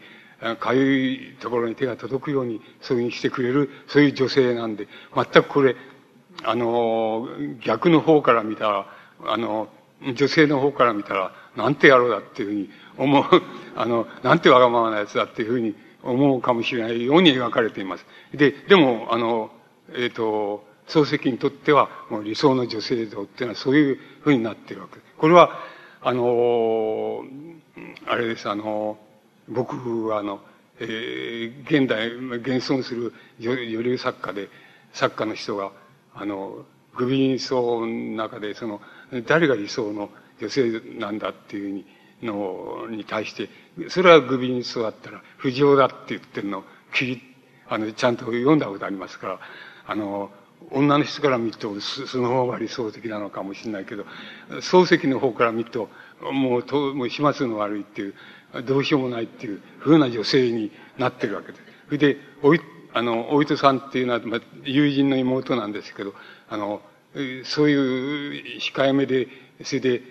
それで、この河野さんっていうその、えー、主人公の男なんですけど、これは哲学者で、それで、あんまりろくに、あの、口を聞いたりなんかとかっていう、世間釣りは何にもしてないっていう、あの、男性なんですけども、その男性が、あの、好きで、それで、黙ってるだけで好きなんですよ。それで、あの、最後にはまあ、なんて言いますか、その、ああの、兄さんがその、要するに、その、河野さんっていう主人公がその、家も財産もみんな、あの、藤尾っていうその、えー、義理の妹なんですけど、それから、とか、その義理のお袋さんとかに財産も家もみんなやっちゃうからや、あげるって言って、で、自分はなんか家を出るって言って、家を出るっていう、で、出たと、出るっていう時に、その、あの、おいどさんの兄さんがその、要するにお前はその、どこ行くんだって、どこ行くか全然決めてねえって言うと、じゃあ家へ来ないかっていうわけです。それで、あの、俺は、俺は、いや、お前んとこ行ったってしょうがないんだっていうわけですけど、あの、いや、しょうがなくても、俺、俺は、あの、俺の親父はどうでもいいけど、あの、おいとっていう、おいとがその、かわいそうだってと思うんだって、あれは、その、黙ってるけど、お前のことを信頼してて好きなんだっていう。それで、あの、あいつは、その万人、万人がお前を裏切っても、お前を、の敵になっても、あの、おいとだけはちゃんとそうじゃないっていうことは、そういう女なんだっていう、そういうことができる女だって。だから、あの、うちに来ないかっていうふうに、あの、誘われ、誘うわけです。それでまあ、大体そういう形であれして、で、藤尾っていうその、えー、は、華やかで美人で、近代的で教養もありっていう、その女性は最後に、えー、あの、自殺しちゃうわけですけども、あの、そういう形で、えー、悲劇的に終わらせているわけで。そう、あの、これ、あの、ここら辺がとても、あの、なんて言いますか、新しい時代っていうことと、それから男の本、男性の本音っていうことと、まあ、あの、あれは、日本の、まあ、男性がそれを象徴するわけですけど、大貝漱石は特にそうですけども、つまり抜群の、あの、知識教養を持って、持って、近、西欧近代もよくしてて、え抜群の知識教養を持っている、そういう男性が、あの、どういう女性を好きなのかって、どういう女性を理想とするのかって言った場合に、どちらを、大貝をとっても漱石をとっても、あの、どちらもその女性像っていうのは、あの、あんまり、あの、なんて言いますか、芳しくないっていうか、近代的な女性じゃないんですよ。それから教養ある女性っていうんじゃないんですよ。ない、ない女性を理想像としてるわけです。これは、やっぱり、あの、一つ、それは、これを弱点として見るならば、日本近代の弱点として見るならば、大外漱石ほどの人でも、やっぱり、なんて言いますか、西欧近代だっていうふうに、あの、近代の許容を、もう、あの、従前に身につけているっていうふうに思える人、人たちなんだけども、それでもやっぱり西欧近代の身につけ方っていうのが、あの、なんて言いますかね、メッキの部分があるっていうふうに言えばもうメッキ、やっぱりメッキの部分はこの人たちもあるんだよっていうふうな形の一つの、まあ、あの弱点なんじゃないかっていうふうにも言えるわけです。そうじゃなければ、そうじゃなければ、あの、えー、そうじゃなければ、あの、考え方を変えるほかないんです。かその考え方を変えるってのはどう考え方を変えるかって言いますと、西洋近代の、あの、知識教養、まあ、サイエンスって科学も含めて、知識教養っていうようなもの、文学も含めて、そういうものを、あの、日本の近代が身につけていくっていうことが、つけていくやり方っていうのが、あの、日本におけるその近代以降の理想像かって言った場合に、それはもしかするとそうじゃないかもしれないぜっていう、あの、疑問を提起せざるを得ないところですし、疑問を提起できるところだと思います。そういうふうに疑問を提起して、あの、考え方として聞く疑問を提起するか、あるいは、あの、これほどの人でも、第一識人でも、あの、やっぱり、あの、なんて言いますか、あの、なんか身についてないメッキが、メッキが剥がれちゃうところがあって、あの、メッキを剥がして本音のことを言えば、あの、この、なんて古めかしい女の、古めかしくて、あの、男性に対して、あの、よ、あの、なんか献身的で、それで、あの、控えめでっていう、で、あの、なんて言いますか、根性が良くてっていう、そういう、あの、そういう女性がやっぱりいいっていうことになっちゃうわけですね。それで本音、これが本音だっていうことを、まあ、大貝漱石ほどの人はみんな本音で、本音しか言いませんから、あの、あれは建前みたいなことはほとんど言いませんから、大体、あの、作品の中では言いませんから、あの、ちゃんと本音になって、みっとこうなっちゃうじゃないか。で、これはやっぱり、あの、なんか、持ってる知識教養があんま当てにならないんだよっていうか、やっぱりメッキがいっぱい入ってんだよっていう、あの、そういうことに、帰着するか、どちらかだと思います。そして、まあ、今の見方からそのどちらかっていうのは、あの、割合に、どちらかだっていうことの問題に帰着するかなっていう、あの、考え方っていうのは、割合に、こう、なんか、はっきりした像を結ぶように、なったんじゃないかなと思います。あの、大貝漱石にとっては、それどころじゃなくて、あの、やっとこさそういうふうにしながら切り抜けてきたっていうふうに、あの、言えると思います。あの、首人相もそうですけど、あの、なんか、その落ち着く先っていう、あの、漱石の理想、理想の女性像で落ち着く先っていうのは、その、初期のその、坊ちゃんの、あの、清っていう、あの、老女なんですけど、それがあの、わんぱくなその坊ちゃん、次男坊の坊ちゃんが、あの、親父から怒られするし、お袋さんからあまりのいたずらに愛想つかされて、お前なんかろくなもんなんないとか、あの、ろくなことになんないとかって言われて、相手にされないで、兄貴ばっかり可愛がられてるのに、あの、その、老女だけは、お清さんだけは、その、あんた見どころがあって、いい気象だって言って、いい気象で、さっぱりしていい気象を持ってるって。で、内緒でお菓子買ってきてくれたり、あの、とにかく、あの、な、何くれとなく親切にしてくれていて、えー、なんか気持ちが悪いほどだっていうふうに思うほど、そういうふうにしてくれてた唯一の、その、お老女なんですけど、で、あの、今にあんたはその、あの、立派な門構えの屋敷に住んで、あの、住んで、それで、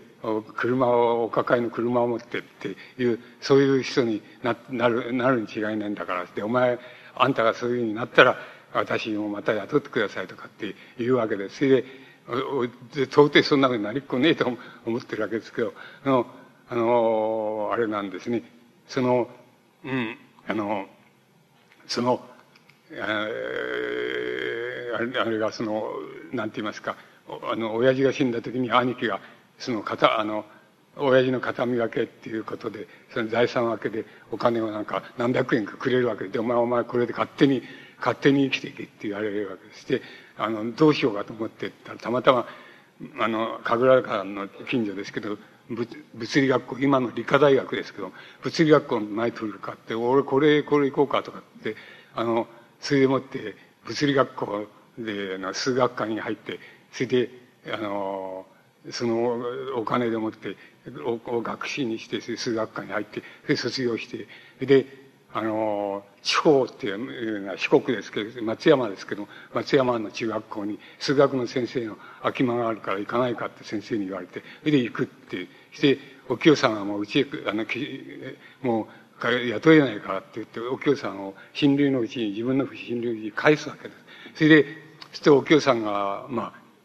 今、今に私、ああなたがそういう家屋敷を持ったら、あの、私を迎えに来てくださいって言うわけです。それで、あの、先生は、まあ、ぶっちゃんという筋書きがそうであるように、先生を、あの、やめて、単価切ってやめて、それで帰ってきて、で、お京さんのところへ挨拶に行って、で、俺、これから、あの、あれ、あれするからな、つって、あの、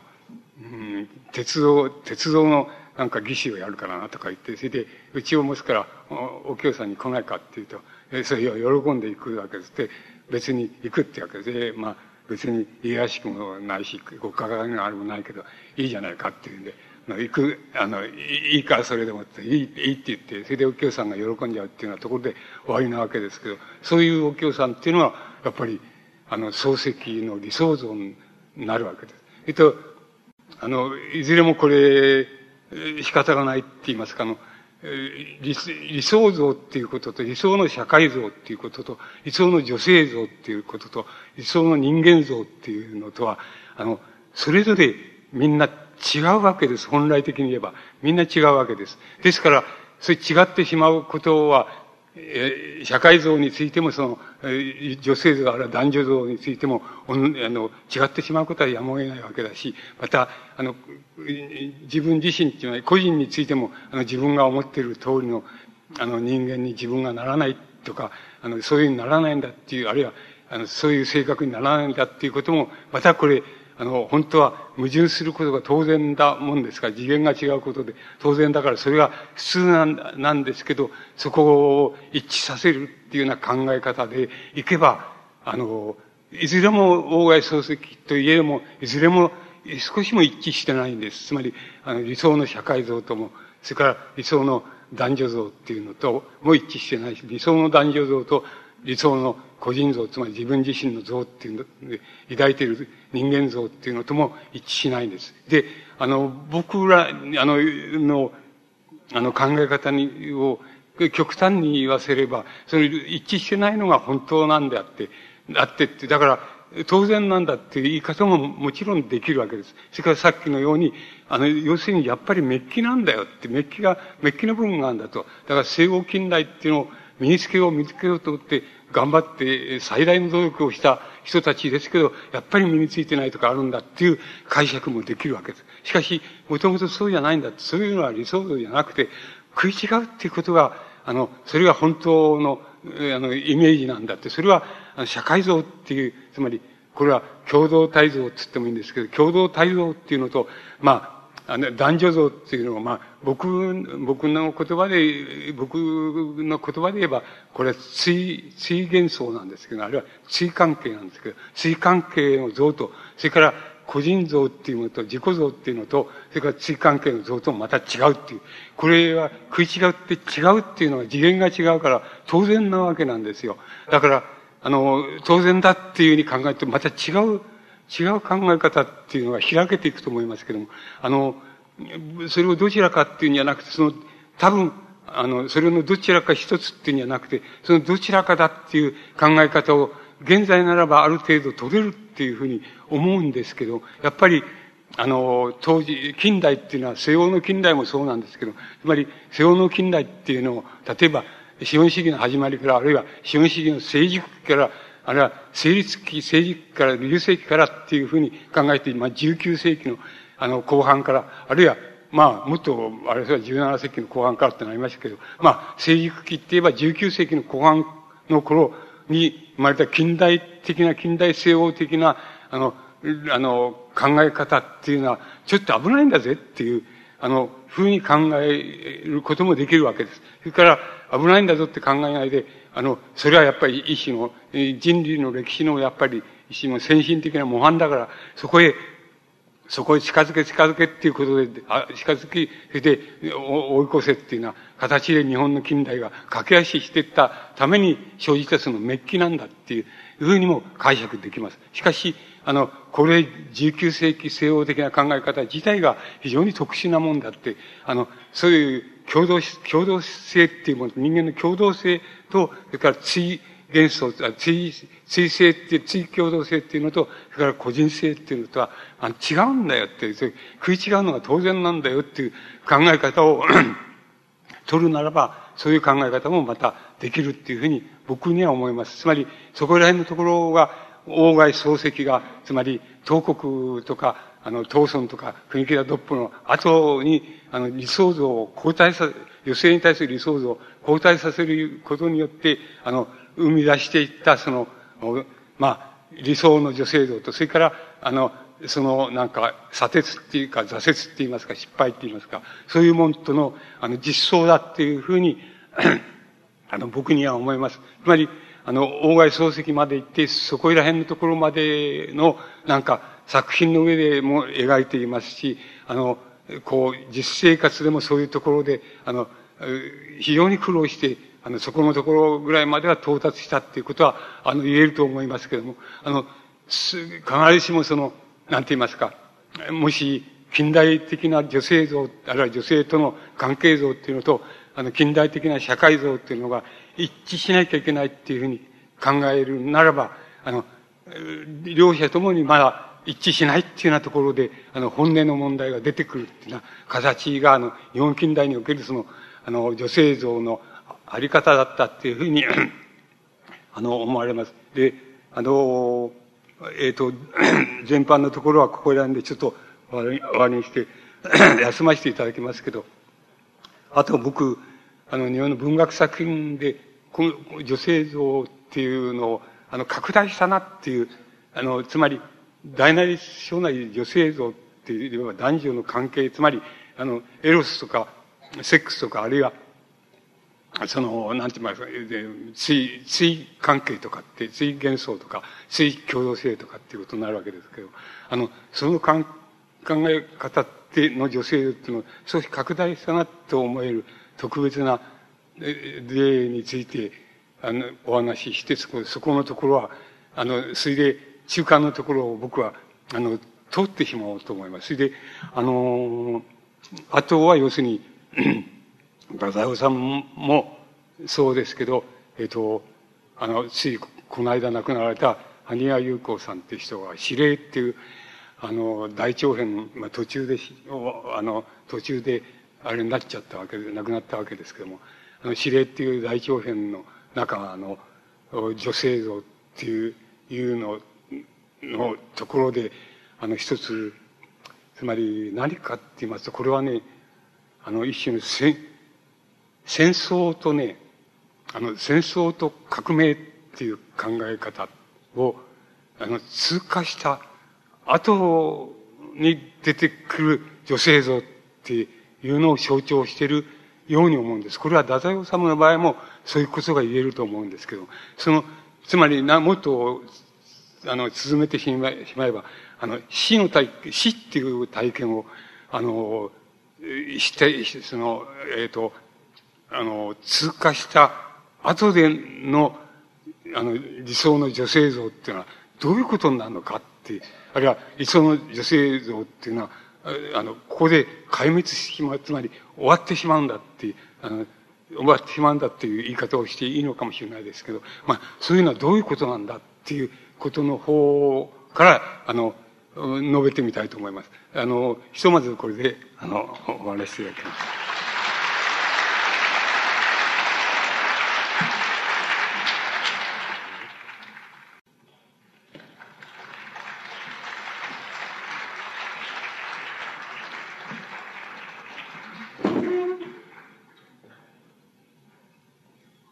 じゃあ、続きをやります。えっ、ー、と、先ほど、なんか女性像って言いましょうか、男女像って言いますか、それを、その、拡大したっていうふうに申し上げましたけど、えっ、ー、と、それは二つある、二つあるって言いますか、二人あるって言いましょうか。えっ、ー、と、あると思います。一人は、あの、僕好きな作家ですけども、岡本かの子っていう作家が、あの、こう、男っていうかね、あれは男女関係っていう概念をちょっと拡大したって言いましょうか、あの、違う概念に直しちゃった、直したっていうふうに思います。つまり、岡本かのこの、あの、考え方の、あの、非常に基本的なところって何かって言いますと、えっと、あの、人、あの、人間、で、個々の人間にはその、それぞれ固有のその、生命、そういう言葉を使っています。生命量っていうのがあって、それで、えー、生命量が著しくその、違うその男と女が、例えば、あの、一緒になったとすると、そうすると、あの、それは、あの、破綻をきたしやすいんだ。それで、あの、それはやっぱり生命量っていうのは非常に、あの、よく対応してあったっていうような女性と男性だったらうまくいく。すると、あの、その生命量っていうのは何かっていうことなんですけど、まあ僕はこの人の、あの、仏教のあれですから、あの、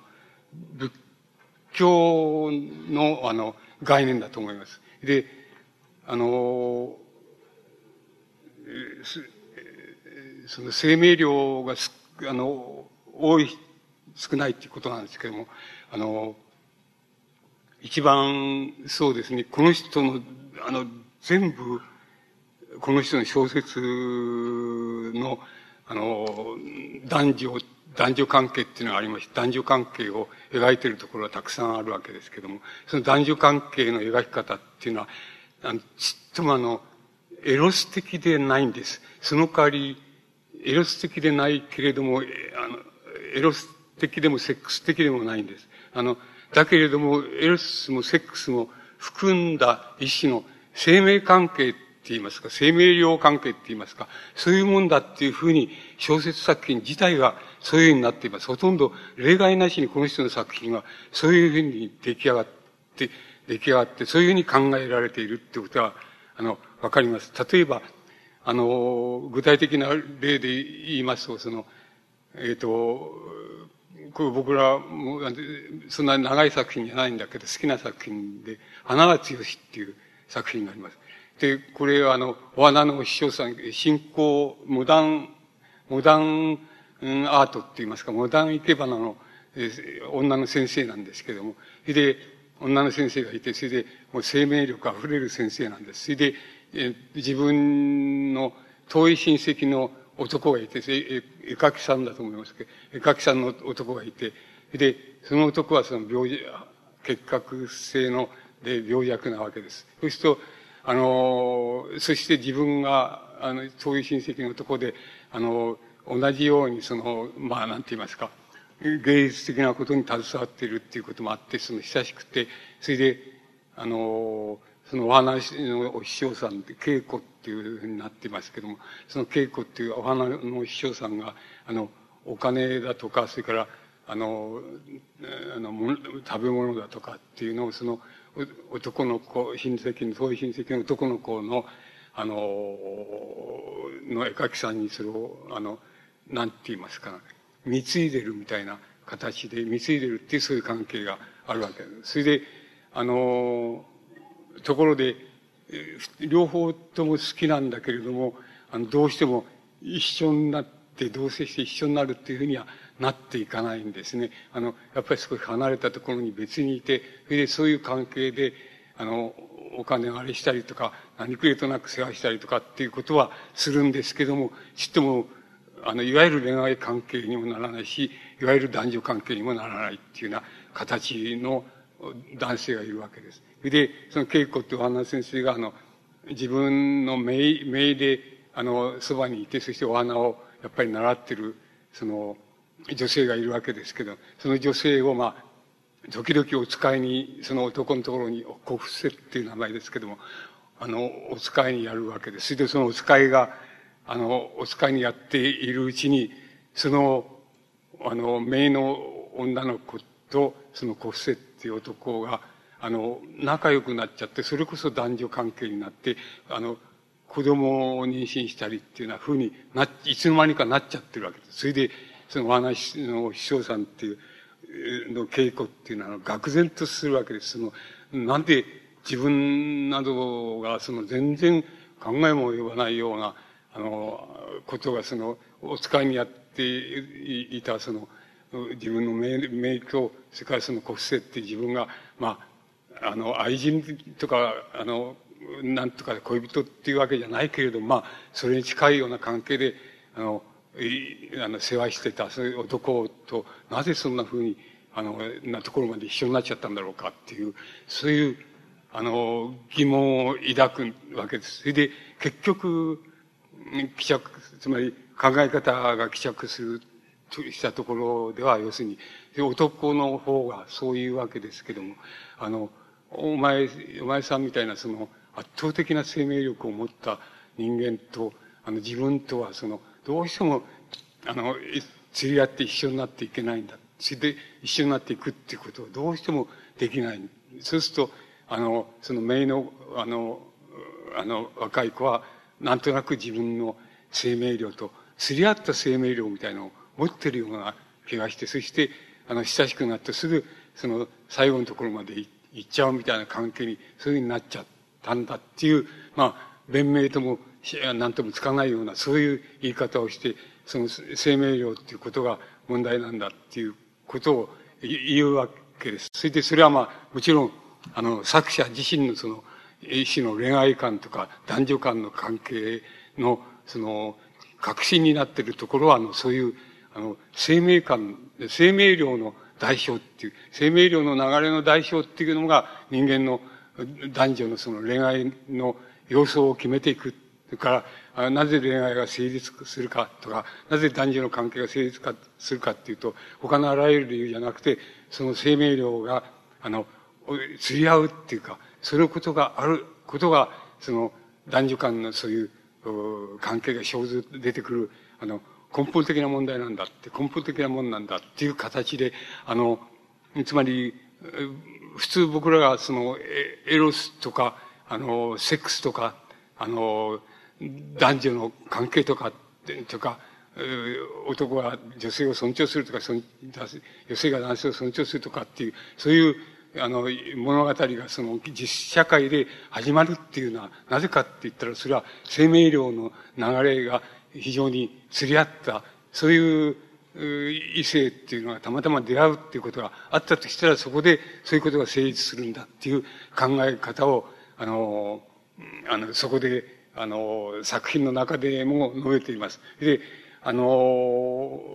なんて言いますか、その、この考え方はもう、岡本かの子のあらゆる小説の中に、あの、全部含まれていまして、含まれていて、全部を貫いてそういう考え方で、をしています。それで、それは何なのかっていうのを考えてみます。やっぱり仏教だと思います。あの、岡本かの子っていうのは、あの、あれです、あの、法華経の中でも観音経、不問本っていうのがあるわけですけど、その観音経の、を、こうなんか、教義とする、一つの観音宗っていうのを、こういう新宗教を作ってもおかしくないくらい造形が深い、あの、また競争的な、あれを持ってる人で、自身も華やかで、あの、生命力あふ溢れる人でっていうような人で、えー、あの、作家だったんですけども、あの、それだけ造形のある人です、人ですから、あの、随分仏教の本格的な影響を受けていると思います。だから、あの、この人のが、やっぱり、あの、日本の近代文学の中でいるっていうことは、要するに、一種の、男女間の関係、あるいはエロスとか、あの、セックスとかっていう関係の問題を、あの、生命量の代表とか、生命量の流れの代表とかっていうことに置き換えてしまった、あるいは拡張してしまった人であって、この、この作家の得意さっていうのは、そういうところにあると思います。で、この作家を真似することはなかなかできないですけども、あの、この作家がいるっていうことは、あの、え、いわゆる理想の女性像とか理想の男性像っていう概念に対して、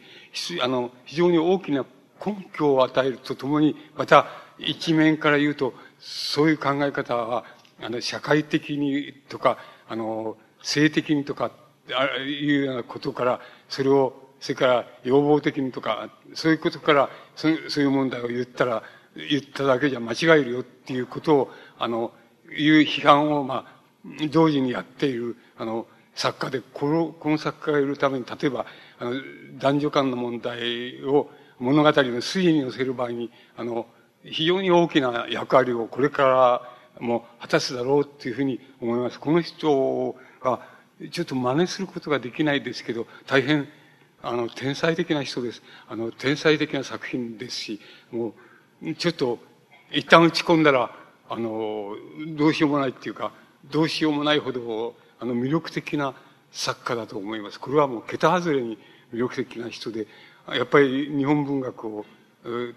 大変、あの、こう、豊かな、豊かに拡張してしまったっていう、あの、一つの、あの、やり方を、あの、この人が初めて作り上げたんだっていうふうに思います。だから、日本におけるその、文学作品の中のその、男女の関係、あるいは理想の女性像、理想の男性像というふうに言われて描かれているものっていうのを全部例えば生生命量の流れのその流れの速さとか、あの、遅さとか、あの、量の多さとか少なさとかっていうことで、あの、解釈をし直すことが、あの、できると思います。それくらい、あの、とても、あの、見事な、あの、展開の仕方を作品の中で、してる必要だと思います。あの、これは、やっぱり、俺、なかなか、あの、なんか、普通のいわゆる概念と違うもんですから、あの、なかなか、あの、好きな人は好きで、打ち込む人は打ち込むけれども、あの、そうじゃないとなかなかこう華やかに出てきませんけれども、作品としてもてはやされるっていうようなことはないですけれども、あの、もう大変な作品だと思います。あの、もてはやされるべき、当然それだけのあれがある人ですけれども、あの、そういうことでもてはやされてないけども、著しくやっぱり日本のあの、なんて言いますか、近代文学の、こう、物語の、特に男女関係の問題を軸にした物語の幅を非常に大きく拡張した人だと思います。で、あの、もう一つその、あの、そういう拡張の仕方をしたなっていうふうに、したんだなっていうふうに思えるのは、あの、やっぱり谷崎潤一郎ですね。あの、例えば谷崎潤一郎の、うん、ささめゆきなんていう、まあ、割に大きい長編ですけど、ささめゆきなんていう作品があります。そう、この作品が、今度は逆に、我々の普通の恋愛小説とか、あの、男女間の関係する物語の、あれとか、あの、物語を主体にした小説とかっていう概念を、に慣れたあの人から見ると、あの、あまりに悠長でって言いますか、悠長であまりに起伏がなくて、あの、ちょっとこれ、退屈しちゃうじゃないかっていうように、起伏がないように思われます。だけど何が、この人は、その男女間の恋愛関係っていうのは何が拡張しちゃったかっていうふうに考えていきますと、それは、あれなんです、あの、男女間の、まあ、あの、理想の関係を描くにしろ、そうじゃない関係を描くにしろ、あの、男女間の問題っていうもの、つまり恋愛問題とか、あの、エロスの問題とか、あの、そういう問題っていうのは、期するところ何かって言ったら、あの、つまり自然って天然自然ですけど、天然自然の自然ですけど天然自然の自然っていうのと同じ速さで、あの、推移するものが人間の中にあると。それは、あの、例えば、あの、都心、あの、一つは肉体的って言いますか、生理的に年の取り方っていうのを、人間の年の取り方っていうのを考えると、いかに、あの、誰がどう頑張っても、あの、その年を取ってくると、その肉体的にっていうか身体的なあれが、劣る、あの、要望って言いますか、養殖って言いますか、それが衰えてくるし、あの、シワも寄ってくるしっていうふうになっていくっていう。それは、たまたま今日、今日見たら、今日見た鏡見て、明日鏡見たら、明日シワが一つ増えてたっていうような風には、はっきり、その変わっていくわけじゃないけども、あの、しかし、あの、今日鏡を見て、見て、あの、こうだった。で、10年後に鏡を見て、見たら、どう変わってたっていうふうに、あの、その感覚を置けば、明らかにその肉体が徐々にではないか、徐々にこう変わっていくっていうのが分かると、その人間の、あの、関係の仕方っていうのは、男女の関係の仕方っていうのも、そういうふうに自然と同じ速さで変わっていくっていう要素が一つあるんだっていうことなんですね。それから、もう一つは、やっぱり、あの、つまり、形状的な、が、家的なっていうか、つまり、人間の要望が変わるとか、おばあさんって日が寄るとか、そういうことじゃなくて、あの、精神の、あの、特に男女の間のその恋愛関係とか男女関係っていうものの推移の仕方の中で、その、急激にじゃないんだけど、いつの間にか、あの、こう、20代の時と30代の時はこう変わってったとか、30代から40代とこう変わってったっていう、そういう変わり方っていうのがあるっていう、つまり自然と同じ速さで変わっていく変わり方っていうのがあるんだっていうことを、あの、なんて言いますか、現代小説って言いますか、近代小説って言いますか、近代小説の中で、あの、初めてそれを導入したって言いますか、そういう考え方を、あの、恋愛問題、あるいは男女間の問題、あるいは女性像、男性像の問題の中で、初めてそれを、あの、小説として書き分けていった人じゃないかっていうふうに思います。これはいずれも昭和の、なんて言いますか、初年って言いますか、10年代までの間に生み出しているわけですけど、この二人ともそうですけども、あの、この二人は非常に得意な位置を持っていて、それで得意な考え方、得意なやり方をして得意な小説っていうのを描いていると思います。あの、それで、あの、なんて言いますか、あの、そういうふうに描いていくと、つまり人間の、えー、あの、肉体的あるいは身体的な、その、変わりの変化の仕方、変遷の仕方っていうのも、それから精神男女間の恋愛感情の変遷の仕方っていうのも、なんかまるで、あの自然がこう、いつの間にか移っていくっていうような、と同じ速さで同じように移っていくっていうことがあり得るんだっていう概念を初めて出したと思います。これは、あの、笹目が例えば非常に、あの、読んでると、これ退屈だなっていうふうになっちゃう。例えば、普通の小説、恋愛小説のつもりで読んだら、そう、そういうふうになっちゃう、なっちゃいますけれども、それで、谷崎ほどの人は、えー、書いてもやっぱり退屈だなっていう、こんな要するに、本当に言うと筋も何もねえじゃないかって、ただ、こう移り変わりだけが、ゆっくりした移り変わりだけがあるじゃないかって、これは千葉の、えー、四人娘が、その、長女から四四女までの娘が、娘時代の華やかな、その、こう、遊びの世界みたいなものをあれしながら体験しながら、だんだん年を取ってきて、あの、結婚の相手ができてとか、作ってとかっていうふうになっていって、それで、あの、それぞれ違う結婚相手を探し、ができて、それで違う境遇になっていって、それで一番、例えば最後の末娘が、その、なんか、好きな男に、その、こう入れ上げて、まあ、家で同然にして家を離れちゃうみたいな、そういう、そういう推移、それだけの推移を、もうものすごく、ゆったりゆったりゆっくりゆっくりこう描いているわけです。で、あの、なんだこれはっていう、つまり、何も書いてないじゃないかって普通の概念で言って、そういうふうに言えそうな、言えそうなくらいも起伏もなければ、もうほとんど物語らしい方にもないしっていうのは、気象転結もまあないってはないしっていう、そういう作品ですけれども、あの、これは、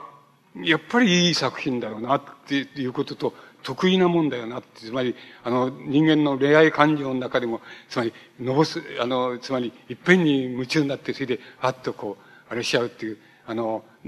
こう、あの、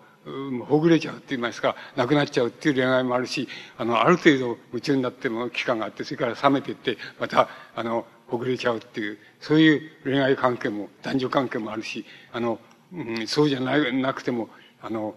少しずつ少しずつお見合いで結婚したんだけど少しずつ少しずつなんとなくこう男女の関係の調和が深まっていってそれで長続きしてるなっていうのもあるっていうようなようにあのちょうど自然のあの季節が移り変わるのと同じようにあの徐々に徐々に移り変わっていっていつの間にか移り変わっているっていうそういう恋愛感情とか男女間の関係の移り変わりとかあるいは女性とか男性の理想像っていうのがあり得るんだっていうことを初めてやっぱりあの、あの、なんて言いますか、そういう言い方をすれば意識的にあの取り出せてるなっていうふうに思えるわけです。で、この取り出され方っていうのは、あの、なんて言いますか、別に、まあ、谷崎がそれを、あの、そういうものを取り出そうと思って、あの、書いたかどうか、例えば、さざめゆきを書いたかどうかっていうのは、すこぶるわかんないところです。無意識かもしれないし、すこぶるわかんないところですけども、あの、多分谷崎は、あの、つまり、あの、源氏物語っていうのから、あの、こういう、こういう源氏物語からこれを、こういう考え方を使っ、作ってきたんじゃないかなっていうことは言えるわけ、言えるわけです。あの人も、あの、変わった人だから、あの、なんて言いますか、あの、同性愛を書いてみたり、女の人の同性愛を書いてみたり、あの、おかしな異常愛を書いてみたりって、いろんなことをしているわけですけれども、あの、そういうことの果てに何が、何があったのかって言ったら、あの自然の移り変わりと同じように男女関、移り変わっていく男女関係もあるし、あの、男性像も、特に女性像もあるんだっていうことを初めて描き出したっていうことが言えるわけで、その元にあるのは、やっぱり源氏物語だなっていうふうに僕は思います。つまり、あの、それをやったのはやっぱり、あの、谷崎の他にはないわけです。これを、あの、他の人がやったら、あの、なんていうのかな、どっかに、あの、どっかになんて言ってやるんですよ。結節点って言ったらいいでしょうか。結節点山場ですよね。山ですよ。山、山場っていうのを設けないと、小説なんか成り立っていかないよっていうふうにしかなっていかないんですけど、谷崎の場合には、それを山場なんかどこにもないっていうんだけど、あの、ちゃんと、大朝鮮小説の流れにちゃんとなってるって、ちゃんと読めるっていうふうになってて、で、これ、あの、これが、なんて言いますか、あの、勝手にそうなってるだけだっていうのは多分読めやしないって小説になってないよっていうふうになるわけでしょうけど、そうじゃなくて、この人は自然と同じ速さっていう、自然の移り変わりと同じ速さで人間のあの恋愛関係の移り変わりっていうのも精神的にもあるし、身体的にもあるんだよっていうことを、あの、きちっとそこになんか、あの、根本的なあれをこう、あの、持ち出してるから、だから、これは小説になってんだよっていうふうに、まあ僕には思われます。そういうふうに思って、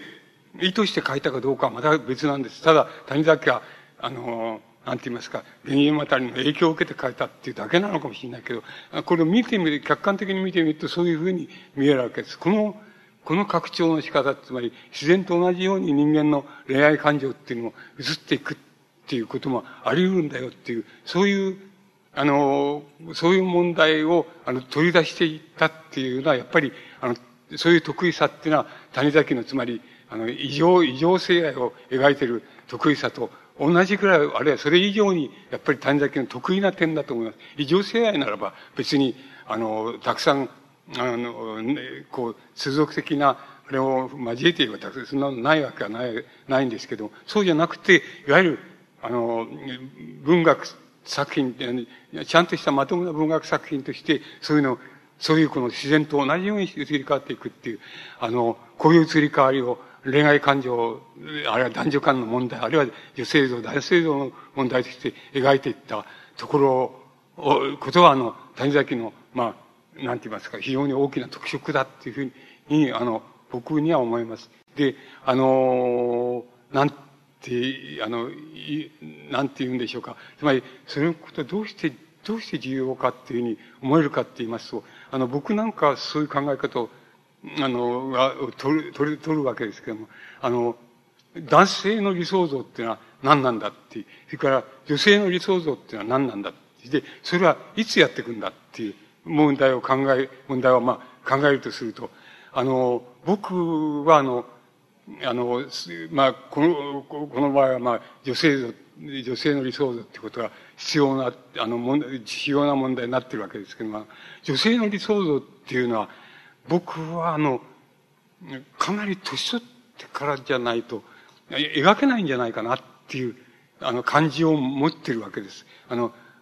つまり、どう言ったらいいんでしょう。まかり間違えば初、初老すぎとかっていうふうになっちゃうわけですけど、そういうふうにならないと女性の理想像っていうのは、成り立たんのじゃないかなっていう感じ、気がして、しょうがないわけですよ。と、多くの、あの、恋愛小説における女性の理想像っていうのは、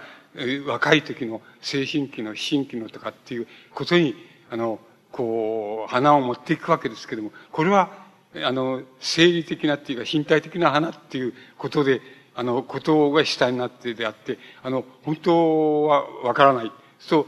う、本当にそれじゃ理想像って、どうしてもどうも、あの、年、相当年取ってからじゃないと出てこないんじゃないかなっていうふうに思えるわけです。で、男の理想像っていうのはどうなんだって、男の理想像ってのは何だって、これはないんじゃないかっていうふうに思ってるわけです。あの、そんなのないぜっていうふうに思ってる、思っているわけです。それで、あの、その代わりっていうのはおかしいんですけど、その代わり、なんて言いますか、皆さんがごご存知っていうか、ご承知の通り、あの、なんて言いますか、あの、例えば、えっ、ー、と、政治家って、えー、政治家な、政治家っていうのを取ってきますと、政治家で、えー、政治家っていうのを取っていくと、いかにも政治家って顔をしてるでしょう。つまり、あの、これは要するに政治家っていうのはこういう顔をしなきゃいけないんだっていうふうに精一杯思ってるからですよ。つまりご当人がそう思ってるからです。それから学校の先生、大学の先生は大学の先生みたいな顔してるでしょ。それはなぜかって言ったら、大学の先生っていうのはこういう顔してなきゃいけないって自分で思ってるからね、そういう顔なんですよ。で、あの、要するに、そういう、そういうふうに、個々別々、職業別顔っていうふうに、理想像を作らないとね、男のは、こうないんですよ。理想像はないんですよ。それだから、あの、それだから、まとまった男性、これは理想の男性像だっていうのは、あの、ないわけですよ。あの、ないんです。あの、それで、せいぜい男性の理想像っていうのを、まあ、あれする場合、まあ、源氏物語の光源氏みたいに、主人公みたいに、要するに、いろんな女の人と関係したりするんだけど、あの、で、結構本音を吐いて、本音でもって、あの、ちゃんと付き合って恋愛してっていうのをしてるんだけど、あんまり他の、他の女性から恨みを買わないっていうか、恨みを買ってんですけど、表だった恨みを買わないっていうのは、ああいうのできるっていうのは、やっぱり相当大したもんだぜっていうふうに思えばあれは理想像なんですよ。だけど、あんな野郎はいねっていうふうに思えば、もう全然お話にならないやつだってことになるわけです。で、だからやっぱり理想像っていうのは、個別的に作る以外ないわけです。それで個別的に作るとき一番作りやすいのは、あの、要するに職業別なんですよ。職業別、あの、理想像っていうのは、少なくとも生理的にも作れますし、あの、身体的にも作れますし、また、あの、なんて言いますか、あの、刑事学的にって言いますか、あの、知識的にとか、あの、こう、精神的にっていうにも作れるわけです。ですから、あの、一番す、あの、僕が信じを信じてないのは、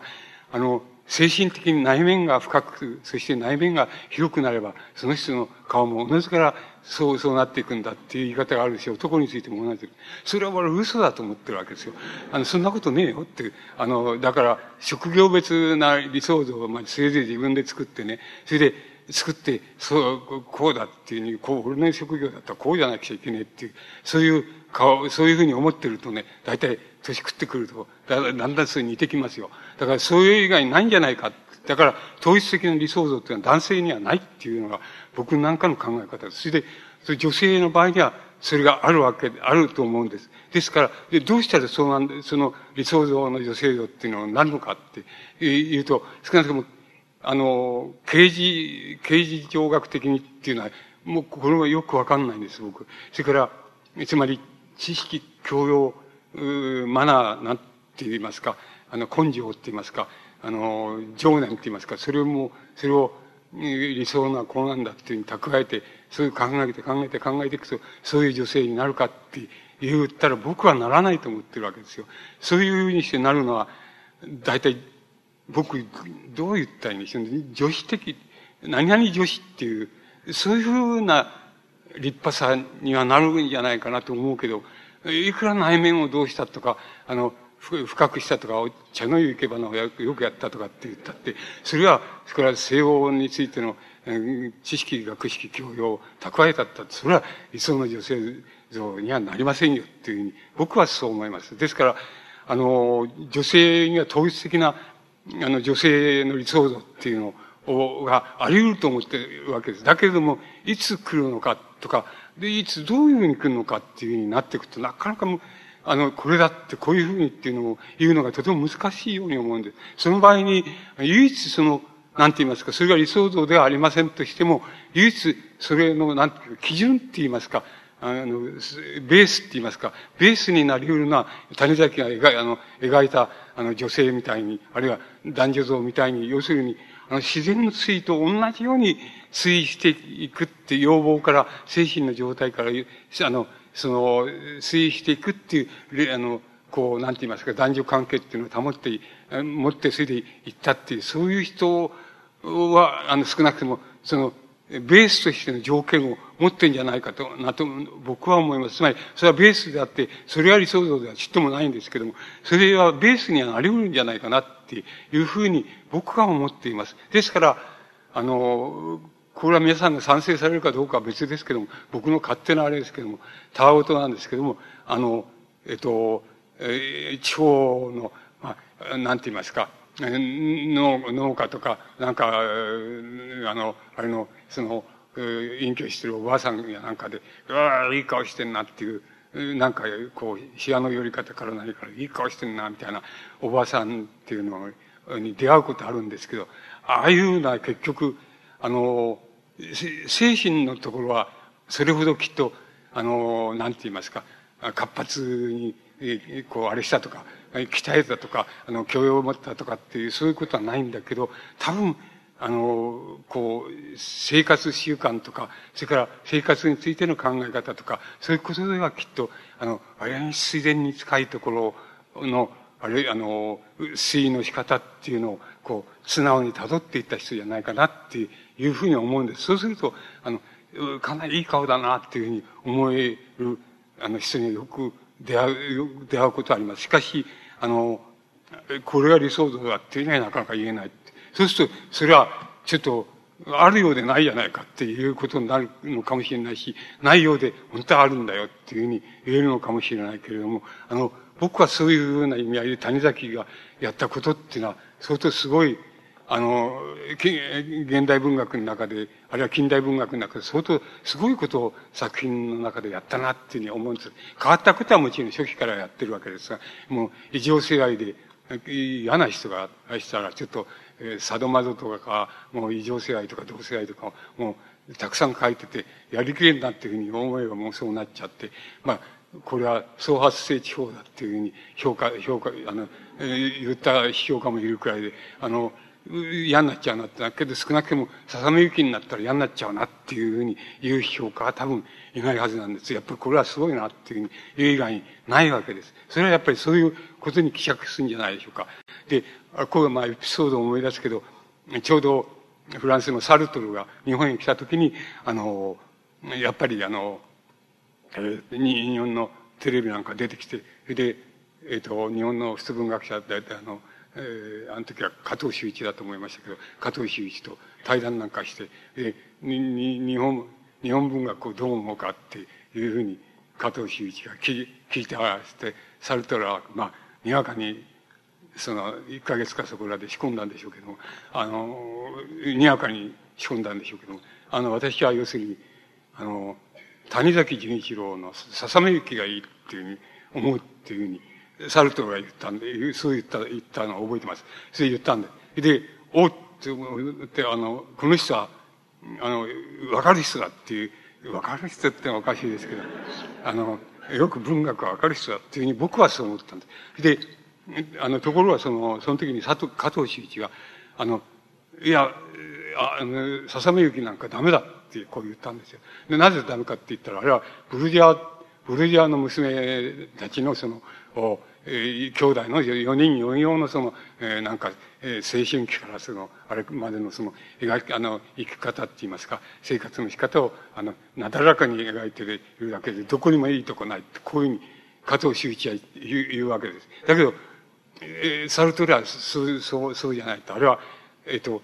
僕は自分が思いやそのとてもよく、えー、あの、できた小説で、日本の社会の、その、全体性言いましょうか。日本の社会っていうものはどんな社会なのかっていうことを、はたからって言いますか、全然日本の社会を知らないって触れたこともないっていうのは、そういう人は見ても、あの、全体的にあれを見ていると、日本の社会ってのはこういう社会だっていうふうに、あの、いうなのを非常によく、イメージとして非常によくわかるし、そんなあなたのようなことはないってこういうふうに言うんだけど、加藤秀一はまだ承知しないで、あんな、あんなのは一部のブロディアのあれに過ぎないんだと、こういうふうにな言い方をしているわけです。そうすると、僕はやっぱりサルトルの言い、の方が正当だと思います。正しいと思います。つまり、あの、これは加藤秀一のが、あの、ちょっと、左翼、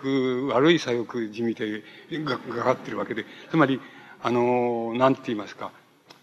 何、それをどういうふうに言うかと、取材的なんですよね。取材主義的なんですよ。で、取材がどういう取材であるかっていうふうなことで、あの、文学が決まっちゃうみたいな、あの、文学の、だいぶ全部とは言わないので、ある程度は決まっちゃうんだっていう、文学の良し悪しが決まっちゃうみたいな考え方が、あの、日本の昭和初期の左翼文学からずっとあるわけです。今もあるわけです。今もある、あって、あるわけです。だけ、あの、これは大江健三郎さんまであるわけです。あの、原爆のこと書いたらいいんだっていうのがあるわけですよ。つまり、そんなことは絶対ないんですよ。あの、つまり、で、あの、あれみたいに、あの、谷崎みたいに異常性愛の、その、大敗的な、大楽的なあれを、初期にはそうやって、で、えー、なんか大化になってからささみゆきみたいな、わけのわからん、その、ブルディア娘がどうしたこうしたっていう、ただそれも、筋、筋もないような、その筋だけを描いて、こんなものはどこがいいんだっていうふうにな解釈になって、理解になっちゃうんで、それは、あの、違うんです。ひじあの、主題主義的な、あの、考え方なんです。そうじゃないんです。文学っていうのは。そんなあれはないんです。文学っていうのは、何が、この作品が好きか嫌いかは、それで100人いたら100人違うし、それは違っていいわけなんです。それから、あの、何がいいか悪いかって、ど、どれがいいか悪いかっていうのは、取材がいいか悪いか、取材が、あの、大敗的であるか、そうじゃないか、取材が悪、悪を描いてるか、あの善を描いてるかっていうことでは全然決まんないわけです。そんなことは関係ないんです。文学っていうのはそういうもんじゃないわけなんです。ですから、そういう考え方はどうしようもないわけですよ。で、それは、あの、サルトルの考え方のはいいんです。サルトルも左翼ですけど、あの人は文学がよくわかる人ですよ。だから、あの、そんなバカなことは言わないわけです。それで、あの、僕は、あの、見てて、ああっていうふうに思った、思ったんですね、その時。で、ああって思って、それで、サルトルっていうのはやっぱりこの、あの、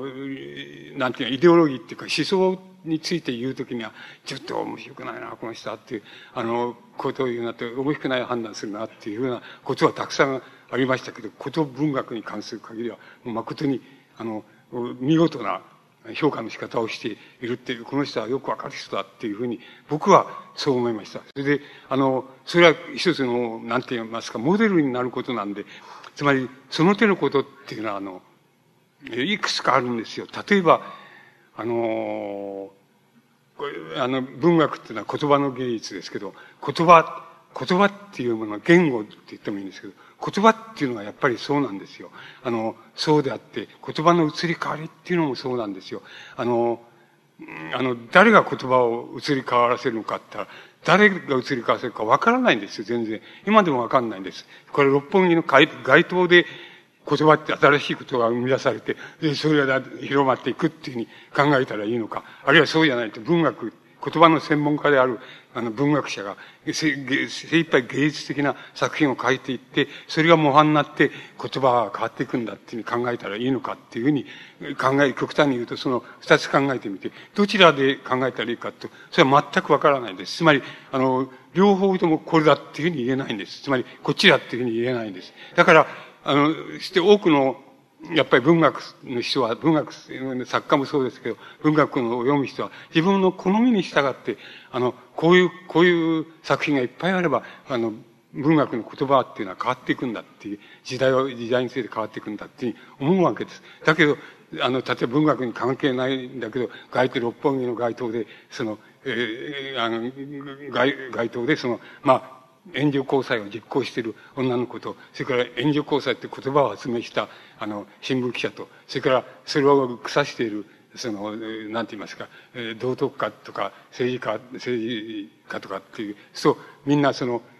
あれでもって、誰があれなのかって、それは六本木の街頭で援助交際実際やってる、実行しちゃってる、あの、女子高生が、それはやっぱり、そういう言葉って、つまり言葉について一番敏感だっていうことは言えるのです。新しい言葉を作るのもそうだっていう、そういう人たちだっていうことを言えるわけで。だけど、それじゃそれで全部かったらそんなことはないのです。あの、専門の、専門の文学芸術の専門家っていうのがいて、その専門家っていうのは、10年一日のごとく、その、やっぱり言葉を、こう、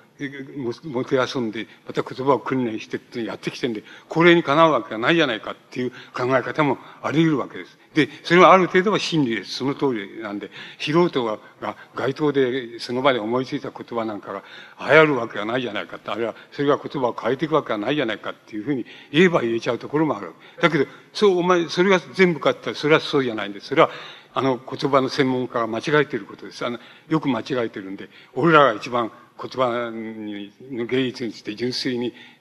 考え、そして純粋に書き、そして純粋に表現して作品にしている。いや、俺たちこそが、あの、こそが言葉を変えてる人間じゃないかっていうふうに思ってるわけだけど、それは、そうはいきませんよって。言葉には書き言葉っていうのと話し言葉っていうのがありましてっていうことがあって、話し言葉については全然そんな関係ない、そういう若者とか、その不良少女とか、そういう人たちがやっぱり新しいことは生み出していくわけです。つまり、そうすると誰が、誰が言葉を変えてくるのかってのはわからないんですよ。これ、昨日の言葉と今日の言葉と違ってことが出てきたとか、違う言い方が出てきたって言って、誰のせいだっていう、なかなかこれのせいだってして、こう、一義的に愛さ、さすことができないように言葉っていうのはできています。います。だから、これは、こここの手の性質を持っているものっていうのは、いくつかはあるのです。例えば、あの、写真なんかっていうのも同じですよね。あの、写真っていうのは、今日、今日写真、誰かの写真撮って、明日また同じ条件で、距離も同じ、あの、あれも同じって、あの、タイムも同じでっていう、で、あの、明度も同じでっていうふうに、で、同じところから撮ってっていうふうにやって、今日と、今日撮ったやつと明日撮ったやつと比べてみたって、あの、わかんないと違わないっていうなんです。だけども、それじゃあ、あの、半年後にね、京都って、その同じ条件で、半年後に同じやつの写真撮ったって、それ違うわけです。で、誰がいつ違わせたんだって、それは少なくても人工的にはわかりません。つまり、あの、自然が、あの、自然がやっぱりそうさせたよっていうか、自然がそうさせたよっていう中には、人間も自然として、生理的に言えば自然ですから。だから、それは生理的に今と半年後とは、その人のあれが違っちゃったんだ、シワが一つついちゃったとか、そういうふうになっちゃったんだよっていう言い方もできるけど、それだけじゃないんです。あの、自然という意味合いそれだけじゃなくて、社会っていうのと、つまりその間に例えば、あの、なんて言いますか、女性と恋愛関係をして、それで失恋したなんていうと、普通ならばそうなる、しわが寄らなくていいものが寄ってるとかっていうふうに変わっちゃうんです。つまり、精神的な要素もその変わったっていうことに入ってくるんです。でも、写真っていうなんか、やっぱりそうで、あの、今日撮った写真と明日撮った写真だから、まず変わりがないって同じじゃないかって。じゃあ、明日撮った写真と明後日撮った写真がどうかやっぱり同じじゃないかっていうなるわけ。そんなのどうして半年後で撮ったら違っちゃうんだっていうのは、あの、謎、謎って言えば謎なんです。もちろん、頭限り理屈は通通せますけども、あの、もうわかんないんです。誰のせいだって言えなくて、諸々のせいなんですよ。それで、そうなっちゃう。そうなって違っちゃう。そう、言葉も同じです。そういうふうにできておりますから、あの、誰がこうさせたんだっていうのは、あの、わかんないんです。それから、誰が、文部省がこういう仮名遣いをまあ、こうだ、こうしないといけないって決めてからそうなったんで、それも嘘で、そんなことは、なんで役人ごときはそんなの決められるわけはないんですよ。ただ、要するに、あの、一人で決まっちゃうって、とか、あの、決めたって、文部省が決めたっていうのは、少しは、その、喋るやつに、作用を及ぼすってことはあるけど、それが決まる、そんなんで決まるわけはないのだって。だから決まんないんです。で、だけど、あの、いつの間にか変わってるっていう。その、その、なん言いますか、その、それをまあ、恋愛も同じだって、そういうものをベースに人間の関係の中にはそういうベースがあるんだっていうことを初めてあの昭和文学の中で、あるいはあの近代文学の中で、やっぱりあの谷崎はすごい示せたと思います。あの、えっ、と、こういう評価の仕方っていうのは、まあ、言ってみれば異端の評価の仕方なんですけど、まあ、僕はそれはとても、あの、あり得ることであって、またとても、あの、妥当なところがあるんじゃないかというふうに僕自身はそういうふうに考えています。あの、そういうふうに、あの、そこのところで章はえっと、昭和初年の、あの文学を、そはそこへ拡張したっていう二人の非常に得意な、かかつその、まあ、天才的といえば天才的な二人の作家を挙げて、まあ、そこのところを通り抜けるとします。つまり、あの、芥川龍之介とか、あの、有島武夫とか、それからその前で言えば堀達夫とかっていうのが入ってくるわけですけど、それが、あの、細かいことを言うとあれですけど、そうじゃなければ、本質的に女性像、あるいは理想の女性像っていうのを変えたっていうふうにはとてもない。繊細にしたっていう、繊細でデリケートにしたっていう、つまり、あの、女性像っていうのを単にあの自然の移り変わりとか、あの、それから恋愛感情の大小とか移り、そういうことだけじゃなくて、あの、女性自身の心理、心理ですね。あの、こう、えー、気分のって言ってもいいんですけど、心理の移り変わりの微細なことも、あの女性の理想像っていうのに、あの、関与することあるぜっていうようなことを言えば、あの、堀達夫や、あの、芥川龍之介なんかが入ってくると思います。でも、あの、そういうふうに言わなければ、本質的に女性像がここで変わったっていうことは言えなくて、そういうことを言う、変わったっていうことを言うならば、やっぱり、あの、岡本かの子とか、あの、谷崎十一郎とかを、あの、言って言った方が分かりがいいし、その方が妥当なんじゃないかなっていうふうに、あの、思います。あの、思えるわけです。あの、そこらのところで日本の文学は、あの、戦争と、革命と戦争っていう問題、これは、あの、やはり20世紀初頭にロシアで、ロシアのマルクス主義が生んだ考え方なんですけど、まあ、もっと遡れば、それはマルクスが生んだ考え方だって、とも言えるんですけども、あの、つまり、戦争っていうのは革命に転化するいいチャンスなんだ。で、あの、革命っていうのは戦争、戦争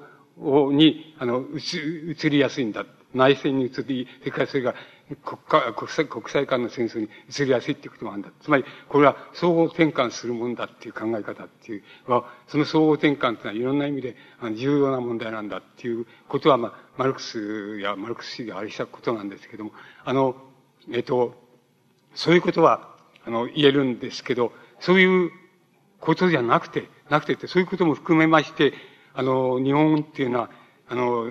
日本の左翼運動っていうのは文学もそうですけれども、含めて政治運動、社会運動としても、そういう、あの、革命運動、あるいはそれに、の周辺でもって、いろいろな文化運動をするみたいな形で、その、戦争を突入していくわけです。で、そうじゃない人たち、純文学の人たち、純粋文学で、つまり、堀達夫みたいな人たちも、やっぱり戦争へ入突入していくわけです。そうすると、あの、その突入していった場合に、あの、一番わかりやすく、一番、あの、単純に言ってしまえば、どちらの側も、あの、人文学の場合も、側も、それから、なんて言いますか、そういう左翼文学の場合も、あの、両方とも戦争、戦争文学に入っていくわけです。両方とも入っていっちゃう。で、日本の戦争文学の特徴っていうのは何かと言ったら、あの、要するに、あの、なんて、はや、はや、流行りだっていうこと、つまり、流行りで書いてるって言いましょうか。あの、今、なんか、えっ、ー、と、えー、せん、えー、命を的にして、その、戦場で、ドンパチドンパチして、あの、殺したり殺されたりしてって、それが一番、あの、心に響く、それから、あれだからこういう文学を描こうとか、あるいは、あの、戦場に行かないで、あの、工場に行って、工場でその、なんて言いますか、労働者が、あの、いいろんな形で生産、武器を、武器を生産するとか、自分軍事品を生産するとかってことも含めて、いろんな生産物を、生産物をたくさん、あの、作るようにしようっていうことで、職場でいっぱい働いて、その、戦争にも貢献してるっていう、そういう、あの、そういう場面こそが最も なんて言いますか、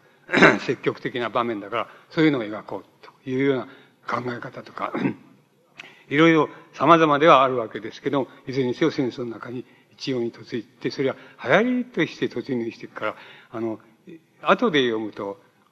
なんて言いますかね、あの、バカバカしいなってつまらないこと書いてるなっていうふうな、ふうにしか読めないっていう、そういう作品になっちゃったわけなんですよ。そしてこれは一つの戦争のくくり方なんです。で、この戦争のくぐり方を、例えば、あの、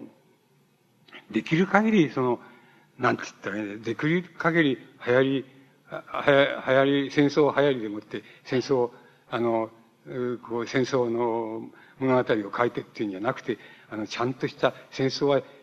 たまたま自分にとって切実な主題だから戦争を主題にした作品を書いたっていうように、あの、そういうふうに、あの、流行りでもって、あの、いい加減に書いてるっていうんじゃなくて、かなり本気で書いてるっていうような人も少しはいないこともない、なかったんです。あの、比較的立派な人だなっていう人もいないことはなかったんです。で、例えば、例を、例っていうか、そういう順序よく例を挙げています。例えば、宮沢賢治っていう人がいます。これは戦争直前に、少ない太平洋戦争なんか入る直前に、あるいは中日戦争に入る直前にもう亡くなっていますから、前頃亡くなっていますから、もちろん戦争には関わりはないんです。あの、え書簡の中で、あの、シベリア疾病問題に触れたりしたのはありますけど、そんだけのことで別に関係ない。戦争中だとしたらば、まあ、僕ら、太宰治っていう人がいて、これは戦争を取材した作品を書いていますけど、あの、そんなに、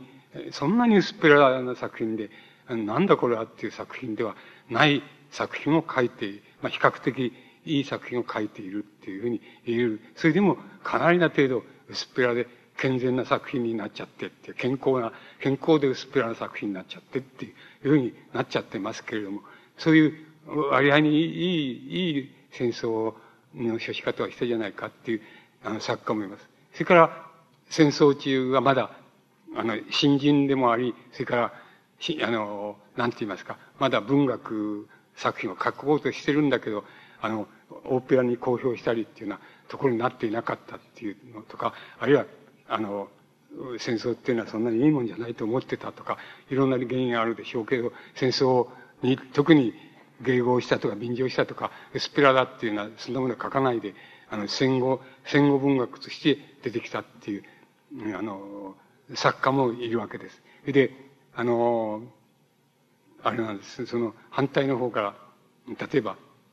羽谷優子さんなんていう人は戦後すぐに、それまでは、つまり、あの、雑誌の編集者をやったりとか、いろんな職業を転々としたりはしていますけど、文学者としてあれしたっていうことは、ね、あんまりないっていう、あの、オペラに公表して、作品を公表してっていうようなことは、あんまりないっていう、そういう人ですけど、そういう人が戦後、戦後文学っていうのを、の第一的な文学っていうのを作りまして、そして自分はあの、指令っていう、あの、作品を、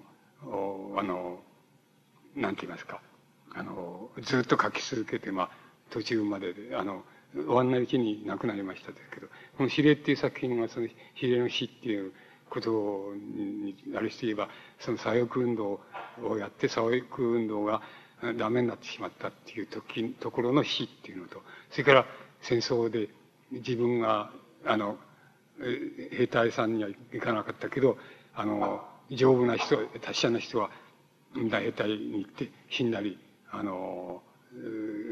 怪我したりとかっていうふうになって、えー、戦争に入っていっちゃったっていう、そういう人の死っていうか、つまり二重の死っていうのを踏まえた上で、あの、なんて言いますか、例えば、ドステスキーならば、あの、悪霊っていう作品がありますけど、つまり、あの、結構意地悪くこの社会っていうのに抗議し、それ抵抗し、あれしたっていう人たちが、人たちの、こう、ありさまっていうのを描いて、描いたもんですけど、ありさま、悪霊っていうところで、まあ、言えたんだけど、自分は悪霊っていうので済まないで、指令と、というふうに言う以外ないような、もう全面戦的な戦争の中に入っていっちゃったっていう体験を、をその中に含まれていると思いますけど、指令っていう作品を、あの、書いたわけです。で、あの、何が特徴かって言いますと、今日の取材で言えば、あの、死、えっ、ー、と、あの、死の、死の世界と言いましょうか。もし死の世界が、あの、全部が死んじゃったっていう、そういう世界の、に女性っていう、があり、それでそういう世界に女性があって、そういう世界の女性が、あのそういう世界の男性、つまり幽霊に等しき、そういう男性と、その恋愛したらどう振る舞うだろうかとか、どう、どういうふうにこの女性は振る舞うだろうかっていうことを、あの、この指令の中からその、なんて言いますか、導き出そうとしますと、あの、出てこないことはないわけです。出てきます。それで、それはやっぱり、日本の女性像、文学の女性像としては、非常に珍しいんですけど、これはやっぱり、ど、つまり、類例がないと言いましょうか。つまり、この、指令っていうような形で、あの、死を体験したっていう文学は、日本文学しかないですから、大抵は、あの、えー、あの、途中戦争に入っても、あの、抵抗の文学みたいな形があったんだ、みたいな、そういうふうに西洋ではあったりしますから、あの、あるいはナチスに抵抗したんだとかいう、いうふうに言う文学っていうのがあったっていうふうになっていますけど、日本の場合にはそういうことはありませんので、あの、二重に死んだ文学、死んだっていう形の体験しか持ってないですから、あの、勢いこれを次第にした場合には、勢い世界に類例のない文学だということになります。その類例のない文学を類例のない形で、あの、書いていったのはこの指令のアニア・ユーコさんという人だと思います。で、あの、この中に理想の女性像っていうのは出てきます。あの、それで、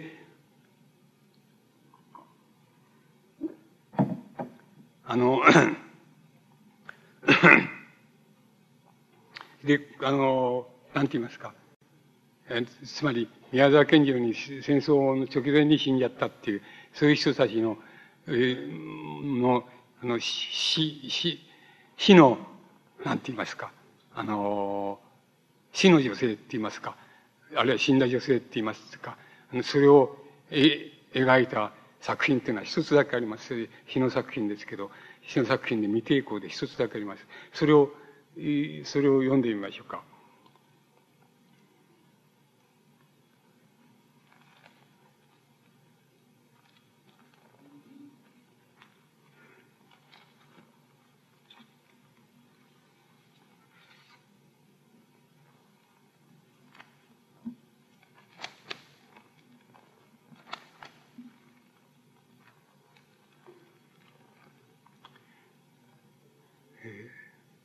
私どもは、ちょうど一年一緒に暮らしました。その女は、優しく青白く、その顔はいつでも何か私のわからない夢を見ているようでした。一緒になったその夏のある朝、私には町外れの橋でえー、村の娘が持ってきた花があまり美しかったので、二十銭だけもらって家に帰りました。えー、妻は空いている金魚の、えっ、ー、と、火に、金魚の鉢に刺して、壺に刺してですね、壺に刺して、店へ並べておりました。夕方帰ってきましたら、妻は私の顔を見て、不思議な笑いようをしました。見ると、食卓にはいろいろな果物の白い洋皿などまで並べてありますので、どうしたのかと尋ね、尋ねましたら、あの花が今日昼の間にちょうど二円で売れたというのです。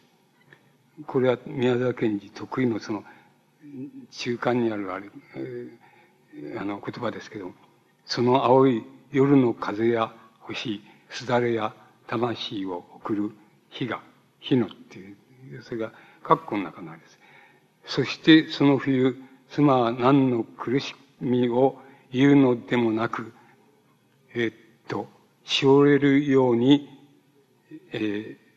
ー、崩れるように、一日病んで亡くなりました。で、これが宮沢賢治の詩です。で、これは、えー、これはなぜ得意かってあ、なぜあれしたかと、一つはやっぱり、あの、これを読みますとね、やっぱり、これは生きてる女性を描いがいてね、それでそれが自分と同棲してて、一年間同棲してて、それで花をもらってきたのをその、出しといたら、そのウレタンで果物を買って、それで、おあの、自分の、あの、待ってた、帰るのを待ってたっていうふうには、どうしてもなくて、これはやっぱり、ここで出てくる女性っていうのは、あの、死んだ、えー、死んだ、死んだ女性の姿って、あるいは女性の理想像を死んだところで描いてるっていうふうに思えるわけです。なぜ理想像かって言いますと、あの、宮沢賢治っていう人は、あの、ご承知のように、その、結婚なんかしたことないんです。から、女の人と恋愛したこともない、ないわけです。で、あの、だから、全然、あの、これは、架空のことです。架空の、この私っていうのも架空ですし、女性も同棲した妻っていうのも架空のものです。ですから、宮沢賢治の詩の中で、唯一架空の、あの、詩なんです。そして架空の結婚もしてないのに同棲した時のこと、ことを描いているわけです。で、これはかなり意図的って言いますか、意識的に宮沢賢治が、あの、なんて言いますか、理想化して描いているっていうふうに考え、あるいは自分が理想の女性っていうのを求めるとすれば、あの、決して理想じゃなくて幽霊なんだけど、この、こういう女性だっていうふうに思っていることが書かれていると判断するのが一番、あの、妥当なような気がします。で、これ、あの、これはもうただ一つ、あの、宮沢賢治が、あの、うん、つまり、えー、結婚もしてないのに結婚して同棲したみたいなことを、あの、取材して書いてる作品なんで、そして多分これは、あの、なんか、宮崎県に妹が好きで、あの、あの自分よく、自分が分かってくれてっていう意味合いで好きでっていう人でしたから、あの、妹さんが亡くなって随分悲しんで、悲しんだって詩を書いてますけど、つまりこの人は、これはやっぱり妹さんのイメージっていうのをここに入れたんじゃないかなっていうふうには、なんとなく思えるんですけど、やっぱりこれは架空の詩なんです。つまり、宮沢賢治がもし、理想の女性っていうのを、あの、描くとすれば、こういうふうにしか自分には描けないよっていうことを言ってるんじゃないかなっていうふうに、あの、理解するのが、あの、いいと僕は思います。つまり、それでこの場合もそれがいいと思います。つまり、あの、宮沢賢治っていう人は、あの、怖いところのある人ですからね。つまり、あの、なんて言いますか。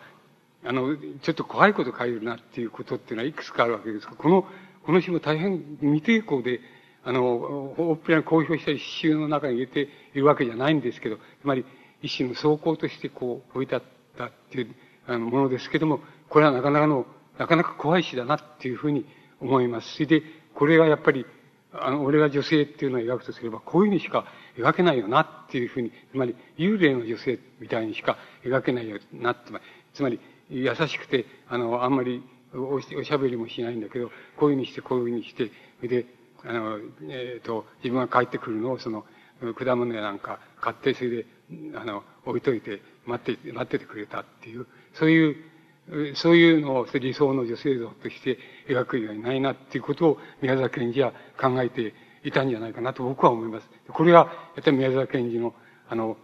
なんて言いますか、死、死の女性って言いますか、死をくぐった後で女性が、を描くとすれば、こういうふうに空想されるぞっていうふうに、あの、描ける、あの、描いた作品だと思います。宮沢賢治は女性を死の後で描いてないけど、作品としては随分、あの、いい作品を、死後の世界って言いましょうか。死の後の世界として設定して、それで描いて、イメージで描いています。で、これは、要するになんか、本当らしいフィクションで描いている唯一の、あの、詩だと思います。太宰治になって具体的に、あの、僕らが覚えてる範囲でも、あの、果実なんて小説集っていうのは、一番戦争のことが書いてあって、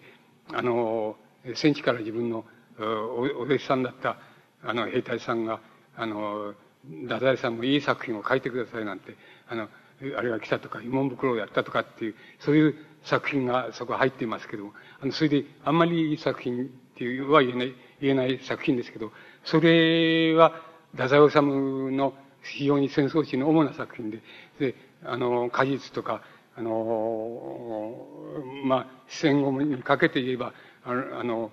あれです、あの、老人の自伝を書いてみたり、あの、それから、おどき草子って言いまして、あの、昔からある日本のカチカチ山とか、あそういうサルカニ合戦とかっていうのを自分なりにアレンジして一つの作品にしちゃったっていう。えー、それでそれを、あの、防空壕の中で子供に読んで聞かせたみたいな風な書き方で、それを書いてます。それもいい作品です。ものすごくいい作品ですけど、親親っていう作品もないことはないんです。でも、比較的に言えばもう、こんな立派な、あの、文学者っていうのは少ないよなっていうふうに、言えるほどの、あの、作品を残しています。で、あの、戦後の太宰治が、あの、人々、読者には非常にアピールして、もてはやされましたけれども、あの、自分はもう、やけくそでって言いますか、もう、あの、もう、あの、もう自分はもう、あの、あらゆるその戦後の、あの、建設的なことを言うやつには全部反対だっていう、反対のことを言ってやるとか、反対の同族を実行してやるとかっていう、いうふうな形でも、実生活ではそういう生活をして、で、もう全く、あの、もう自殺に至るほかないっていうような生き方をした人です。で、いい作品がもちろん書きましたけど、あの、そういう人です。で、あの、その戦後のそういう、あの、作品の中で、あの、太宰治の理想像は、あの、戦前とちっとも変わってないんです。あの、例えば、メリークリスマスっていう短い作品がありますけど、こういう作品のな中に出てくる、その、え絵の好きな、あの、お金持ちの、あの、奥さんで、あの、絵の好きな人がいて、それで、あの、旦那さんと別れて、それで自分は一生懸命絵を描くんだみたいに言って、で、太宰治に、あの、あの、褒められようと思って、その絵を持ってくる、くると、来て、太宰治が、そういうの分かってるから、あの、こんなものは絵じゃないとかって、あんたは芸術なんて分かんねえんだとか言って、めちゃくちゃ腐して、あれするみたいな、そういう作品がありますけど、そこに出てくる夫人っていうのは、太宰治の理想像なんです。それから、もっと初期、初期から繋がってて、初期は、えっと、あの、えっと、例えば、あの、黄金風景なんていう、あの、作品があります。と、これは、ここには理想の女性像が描かれています。それは、あの、自分の実在で言えば自分の、う母だった女性です。あの、自分を、あの自分におっぱいくれて、養ってくれた人なんです。それで、それが理想像なんです。それで、あの、あれなんです。それで、あの、自分はその意地の悪い、その、お金持ちの意地の悪い子供で、その、散々その、その、おたけさんって言うんですけど、その、その、えあの、お手伝いさんの悪い、あの、悪い、に意地悪を散々働いて、それで、あの、なんか小さい切り抜きみたいのを、その、この、わざと切り抜かせて、それで作らせてみたりとか、ああんまり、あれだと、あの、引っ叩いて、それで、あの、引っ叩いちゃったりとかって、全く手をつけられない悪い自分は息子で、あの、子供でっていうふうに書いています。これは誇張でしょうけども、そういうふうに書いています。それで、あの、そのおたけさんは、あの、あの、私は、あの、父親にもその頭に手を当てられ、あげ、あげられたことはない、ないんだっつって、あの、その、お手伝いさんをいじめたりして、で、ろくなことはしなかったところが、ある時、自分は、いや、あの、モルヒネ中毒かなんかで、で、船橋のところで下宿して一人で、養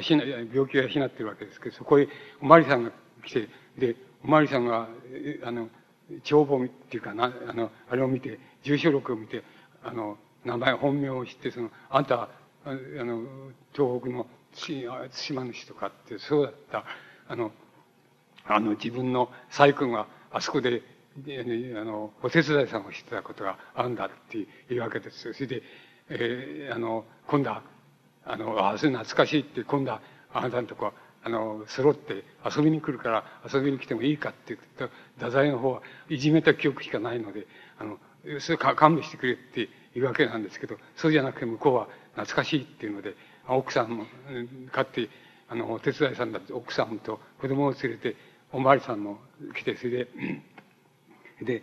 あの、えー、挨拶に遊びに来るわけです。それ太宰治はもう困っちゃってっていうか、困っちゃって、あの、俺ちょっと用事があるからちょっと街行って出るからっつって、もうそそくさと、あの、うちで出て行っちゃって、それで、置いてきぼりにして出て行っちゃうわけです。それで、あの、もう、油汗確認して、それで、あの、俺、あの、あの女、あの、お手伝いさんをもういじめて、その悪い意地悪ばっかりしたっていう記憶しかない、ないんだけど、あの、ないんで、もう、いや、あの、なんか親切にしたみたいなことを言われたらもう、立つ瀬がねえと思って、あの、もう、早く帰んなかと思って、街中をうろうろうろろして、で、帰ってくるわけです。そして、海岸のところまで来ると、向こうに、男の、その、と、おかみさんである、奥さんである、その女、あの、お手伝いさんをしてた、その女性と、それから子供がそばにいて、あの、後ろ向きで海岸からその石を海の方に投げて、で、遊んでて、で、その、聞くともなしにそのそばを取って話を聞くと、あの人は立派な人で、子供の時からそれはそれは立派な人で、で、あの自分に親切でって、そういう、そういう話をしてるわけなんです。で、それを聞いて、あの、参ったっていうふうに、ダダオ様は思うっていう、まあそういう作品で、12、3枚って言いますか、あの、なんて短編とも言えない作品なんだけど、ものすごくいい作品です。で、あの、そういうふうに、あの、太宰治が書いてる、それがやっぱり、その、あの、なんて言いますか、お手伝いさんっていうのが理想像なんで、その、その理想像で、あの、戦後になって会いに行ったりもするんですけど、あの、その理想像に、あの、その人がもし、あの、そのおたけさんが、もし、それに足す、足す、足すと、プラスアルファで、あの、なんて言いますか、あの、知識教養もあって、近代的でっていうような風なものが、そのものを、その、その、おまけとして、その人が持ってたら、あの、本当の理想なんだけどなっていうのが、あの、例えばメリークリスマスなんかに出てくる、その、あの、奥さんっていうのは、そういう感じで出てきます。つまり、お、おたけさんっていうお手伝いさんを、あの、非常にもう少しもっと理想化したところが、太宰治の理想像だっていうのは、もともと出てるんですけど、あの、そういう理想像は持ってて、それは、太宰治の場合には男には出てこなくて、男の、あの、主人公には出てこない、あ、女の主人公には出てこなくて、男の主人公には完全に出てきます。それは、あの、右大臣実朝っていう長編の中の実朝がそうですし、駆け込み訴えっていう、あの、聖書のキリストを描いた、あの、短編がありますけど、それのキリスト像っていうのが、あの、太宰治のその、理想の、えっ、と、男性像は理想の、本当は女性像なんですよ。それ、それはそういうふうに男性像に変えて描かれています。で、あの、太宰治はそういうふうに描いているわけです。それで、あの、そういうふうに描くことで、あの、なんとなく、あの、太宰治なら太宰治的に、あの、死をくぐった、なんか、あの、理想の、あの、女性っていうような、火をくぐった後の理想の女性っていうのは、どうなきゃならないかと、理想の、あの、人間像なんだけど、あの、決していい、あの、家庭の、なんてあの、家庭の立派な、あの、女性っていうか、婦人っていうか、そういうふうにはならないんで、絶対にならないんだっていうふうに、あの、女性、理想の女性像を、あの、描いて、あの、いると思います。で、あの、それが、まあ、ダザウサムが、あの、死をくぐった後の、あの、後に女性の理想像を求めるとすれば、こうなるっていう形で、それは性を変えるっていう形か、そうじゃなければ、あの、なんか、その、子供の時、あれしてもらったお手伝いさんの、に、その、なんか、こう、が知識教養を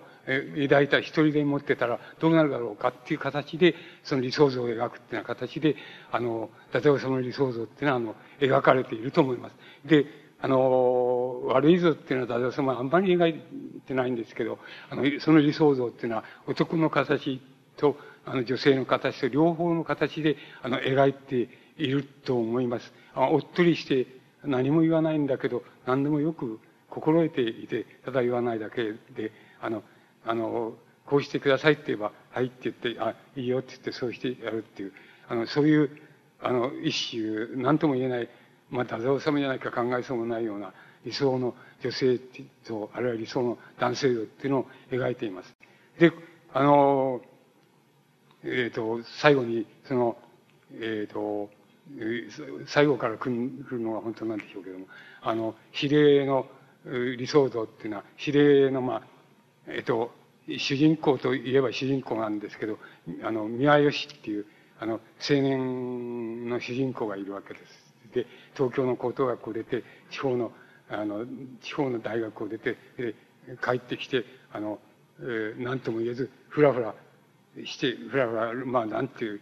でしょうね。ふらふらして、まあ、文学青年的と言っていいのか、その頃のニヒリスティックなその政治青年の果てと言っていいのか、まあ、あるいは政治運動で挫折した人、あの、青年って言っていいのか、そういう青年です。で、政治運動とそれから、あの、政治運動とそれから戦争と両方をくぐって、もうなんか現世でなんかつながりのある、あるいは現世でなんか意味のあることっていうのは全部失っちゃったっていう、そういう青年像なんです。それでその青年が現世には絶対にありえないもの、あるいはああり得ることのないもの、これからもないものっていうのだけしか自分は関心を持たないし、まあ、追求しないっていう、そういう形で主人公を設定してあります。その主人公の、あの、虚婚者って言い名付けになる、なる人を点検にすれば一番わかるんですけども、それは、あの、あれです、あの、えっと、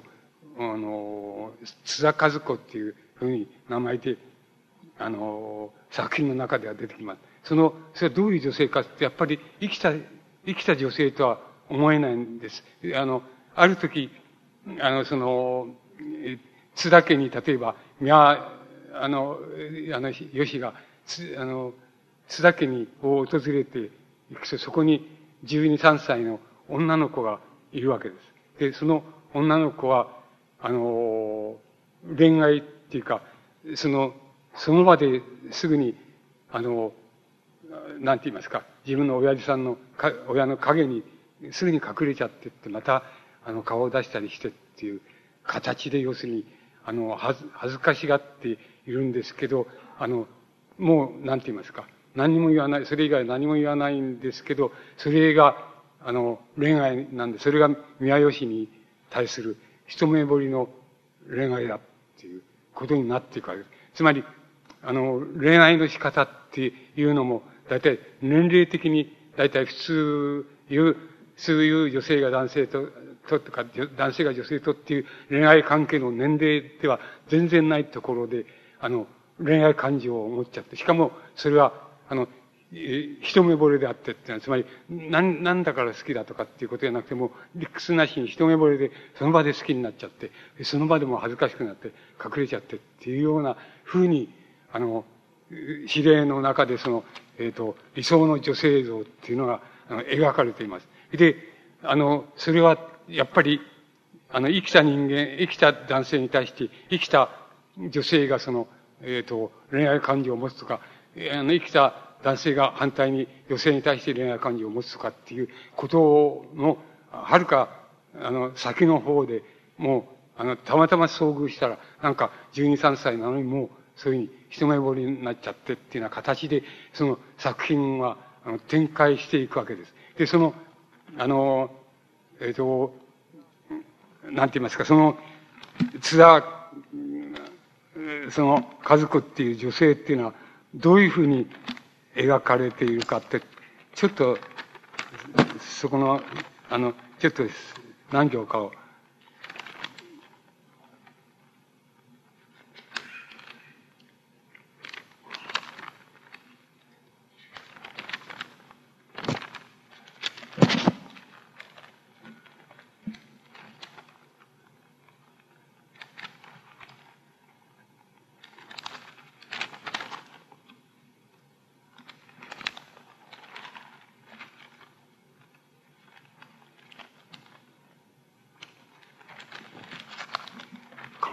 肝心なところっていうのを、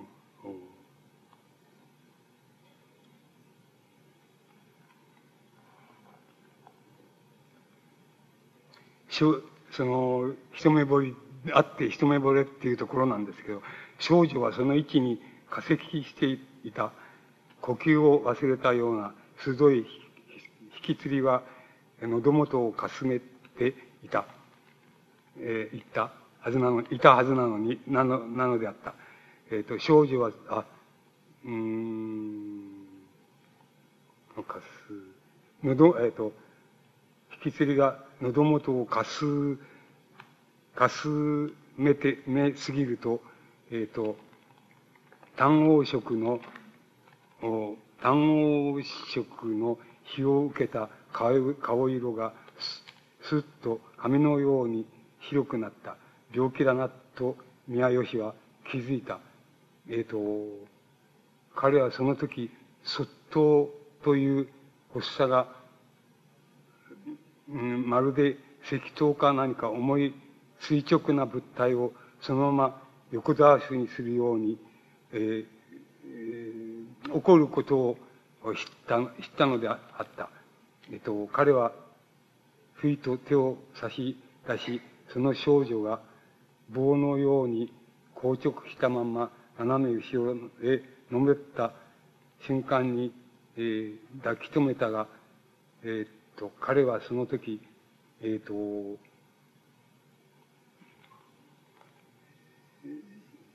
その時、時間を微細な瞬間へ至るまで一瞬の狂いもなく緻密に分解できるような気がした。え、一対一に、一に、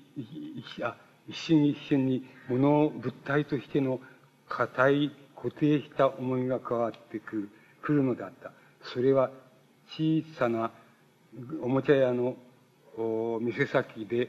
ああった。えー彼は少女を担ぎ込むと、時、道路際に陳列してある細い首をぶたげた木製の白鳥をガラガラと押し倒し、そそして、店店の奥から出てくる慌ただしい人影や、えー、街路から寄り集まってくる人々から、えー、通れるようにその場を、逃れるようにその場を立ち去った。で、少女のその一目惚れの仕方はそこのところで、えっと、卒倒するっていう形でその、完了をして、完了するわけです。それに対して、あの、男性の方は、あの、その卒倒した体を、その、が倒れ、非道路のように倒れてくるのを、その、抱き留めてやってたっていうような形で、えー、あの、人々がこう集まってくるとこから逃げてったっていう描き方をしています。で、どこにも、あの、なんて言いますか、性、大体、性、性っていうのはセックス、セックスの匂いもしないし、エロスの匂いもしないし、また、あの、生きているように描いているけども、感情の動きが、なんか、言葉としてほどばしたっていうような風にも描かれてないんです。全く、あの、このそれだけどこれがやっぱり、えっと、男性と女性があの、こう、付き合って、そしてもう、あの、なんて言いますか、もう一目で付き合って、その、もうとことんまで付き合っちゃったっていうところの、なんて言いますか、付き合い方の、こう、描写っていうのは、大体こういうふうなもんなわけです。それで、これが、なんか、生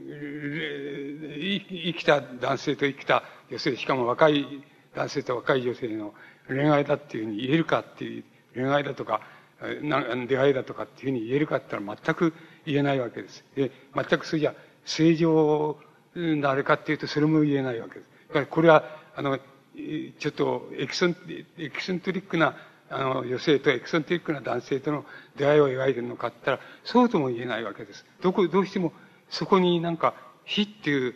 なんか影が、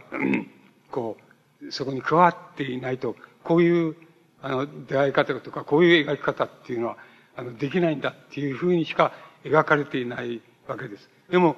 あの、それはやっぱり、なんて言いますか、あの、作者にとってはもう理想の女性像であり、理想の、まあ、女性との出会い方であるっていうふうに、あの、言うほかないのです。それでこういうふうに、自分も、もし、あの、もし本当にそうならこういうふうに死んだ人間として戦後戦後の社会にこう生きて、それであの作品を書いてっていうふうになっているのが本当の意味の自分だっていう。それからまたその自分が好きな女性がいるとしたら、あの、やっぱり同じように、あの、生きた人間として、あの、生きた人間として、生きた若い女性として、あの、なんか恋愛、恋愛をし、そして、あの、一緒になりっていうような、そういうで、豊かな感情を働かしてっていうのは、そういうふうにはならないで、やっぱり、本当にわけがわからない。これは、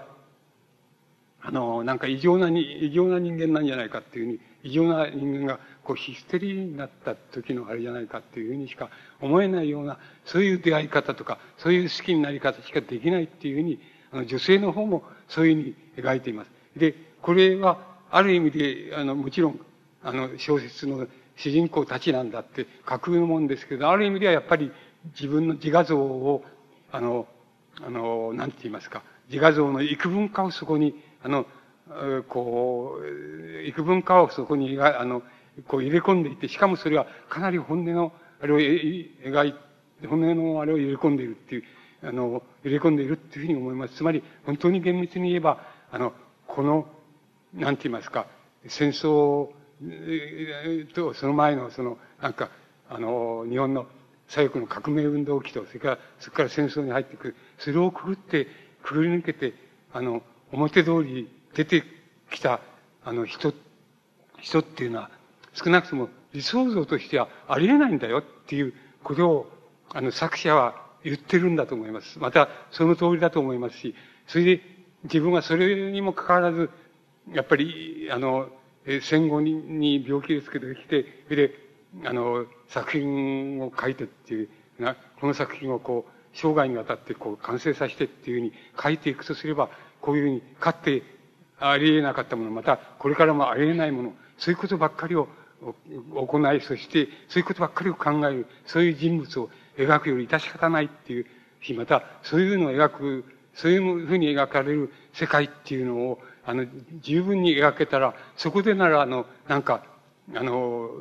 その人間、人間の男女っていうのは、あるいは近代日本の男女っていうのは、そこでなら、あの、生きて、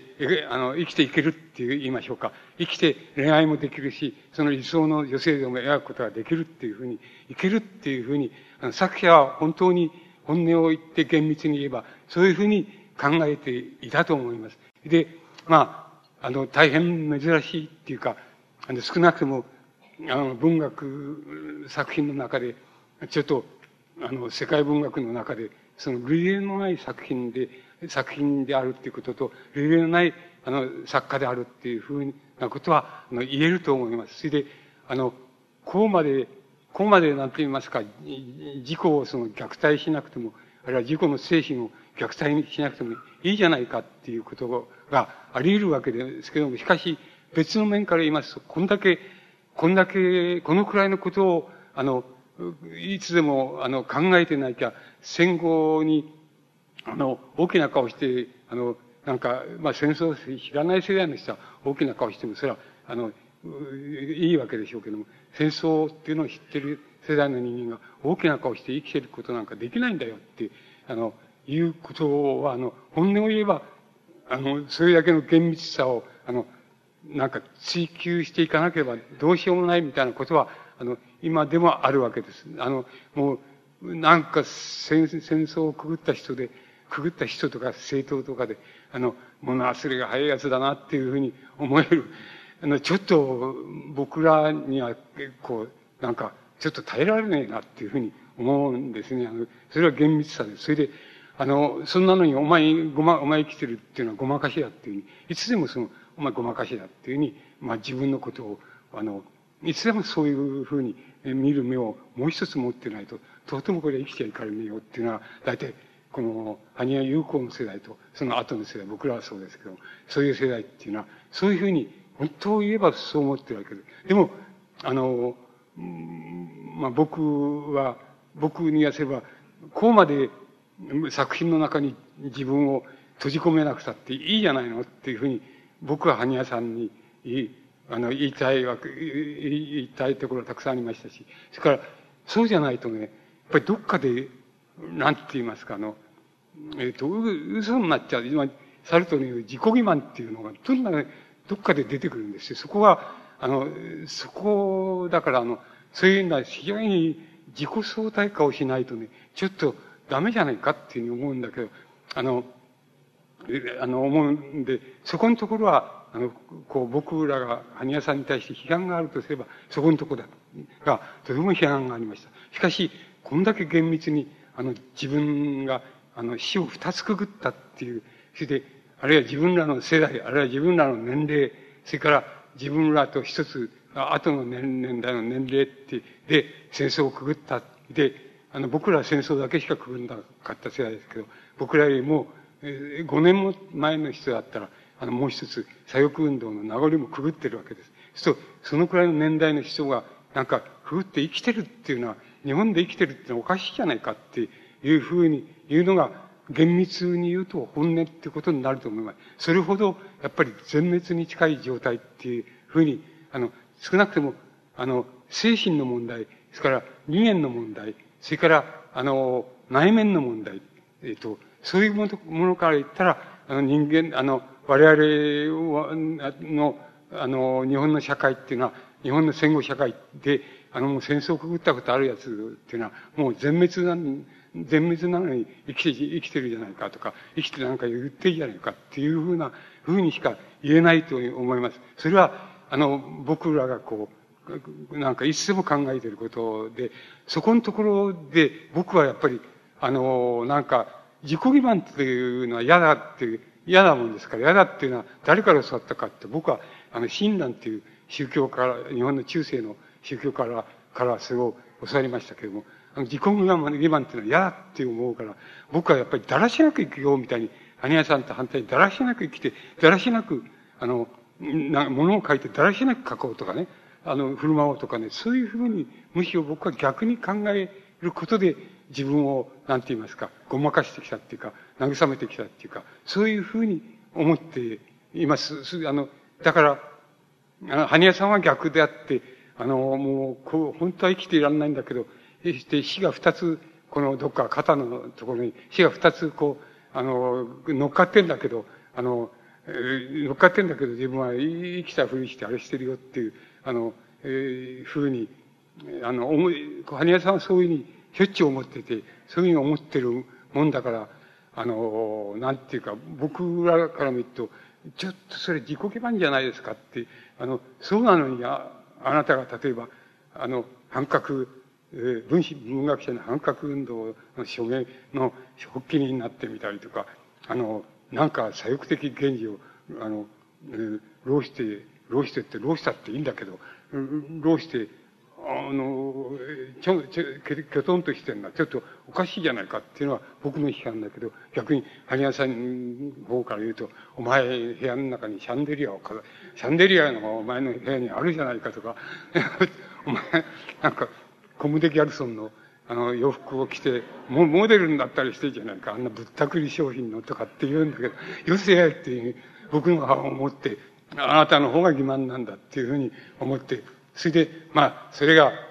あの、論争の種になったっていう、いうわけなわけです。つまり、お互いに譲らないっていうか、あの、俺らも欺瞞を避けるにはそれ以外ないっていう、つまり自分が、自分がイメージしている自分が自分でイメージしてるんだか当たってるかまずいか、まあ、外れてるかわかんない。自分が自分をイメージしてるその自分と、自分がイメージしてる自分の読者っていうのが、あの、あって、それ当たってるか外れてるかは別として、それがあって、それから、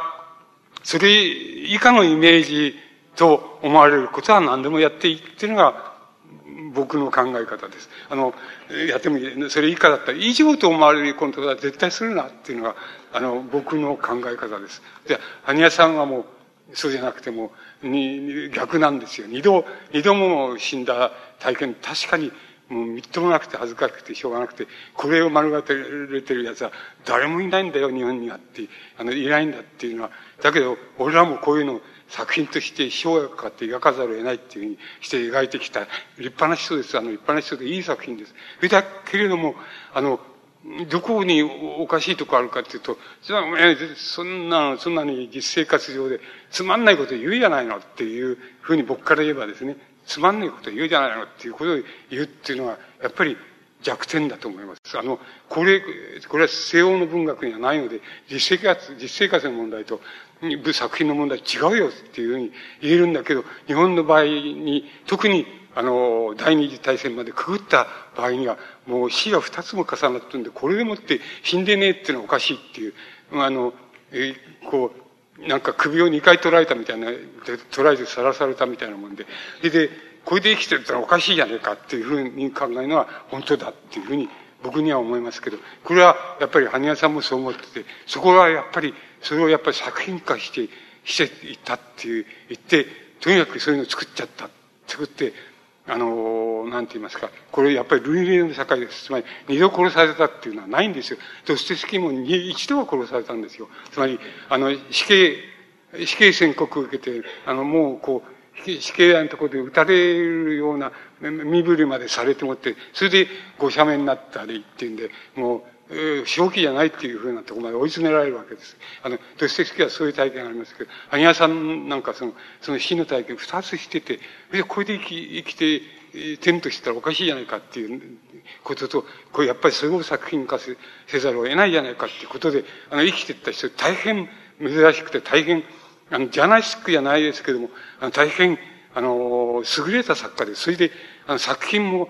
大変優れた作家です。ただ、面白くないです。ちっとも、あの、面白くないって、面白おかしくないんです。あの、面白おかしくないっていうのは、あの、いい意味でそうが面白おかしくないんです。それで、あの、悪いこと、悪い意味でそう言いたいならば、つまり、エロチックじゃないんですよ。あるいは、エロチックじゃないからね、作品としての、芸術としての要素の中に、予算の中にエロチックな要素がないんですよ。今、読み上げました僕、満足にも読めないですけども、つまり、女の方も男の方も何やってんのっていう、えー、こう、きち、あの、つまり、精神がおかしいんだって、女の方はステヒステリウスをたまたま起こしたんだとか、男の方はあんまり喋るのは、あれ世間、世間で喋ることはできなくてって、そういうやつなんだって、性格異常と、あの、頭おかしい、あの、あの女性とが出会ったんだって、出会って、あの、夢中になって恋愛が始まったんだって解釈したいんだけど、それはちょっと違うぞって、それは、これおかしくないぞっていう、どっかでおかしくないんですよ。だけど、これがかざるを得ないっていう世界ですから、ね、これをやっぱり、あの、戦後の社会で、文学の社会でそれを、世界でそれを実現しようとして、それで一生懸命あれして、まあ、中東で終われましたけれども、しかし、そこで新しい概念とか、あの、新しい小説概念とか、新しい女性像で、新しいって言ったらいいんでしょうね。あの、女性像っていうのは、あれ、死の女性像と言ってもいいんですけど、それを描いて、あの、作り出して描いてるっていう、それはやっぱり素晴らしい、あの、いい作品です。あの、やっぱり、あの、誰かの、日本の誰かと作家の作品と比較してみて、あの、これはいい作品だなっていう、致し方ないなと思う。ただ、要するにエロチックじゃないんですよ。つまり、あの、そういう意味合いのアピールっていうのはないですけど、しかしこれほど、あの、そういう世界を殺してしまって、そして、あの、論、論理と、論理っていうのだけで生きてるような人物だけを、こう、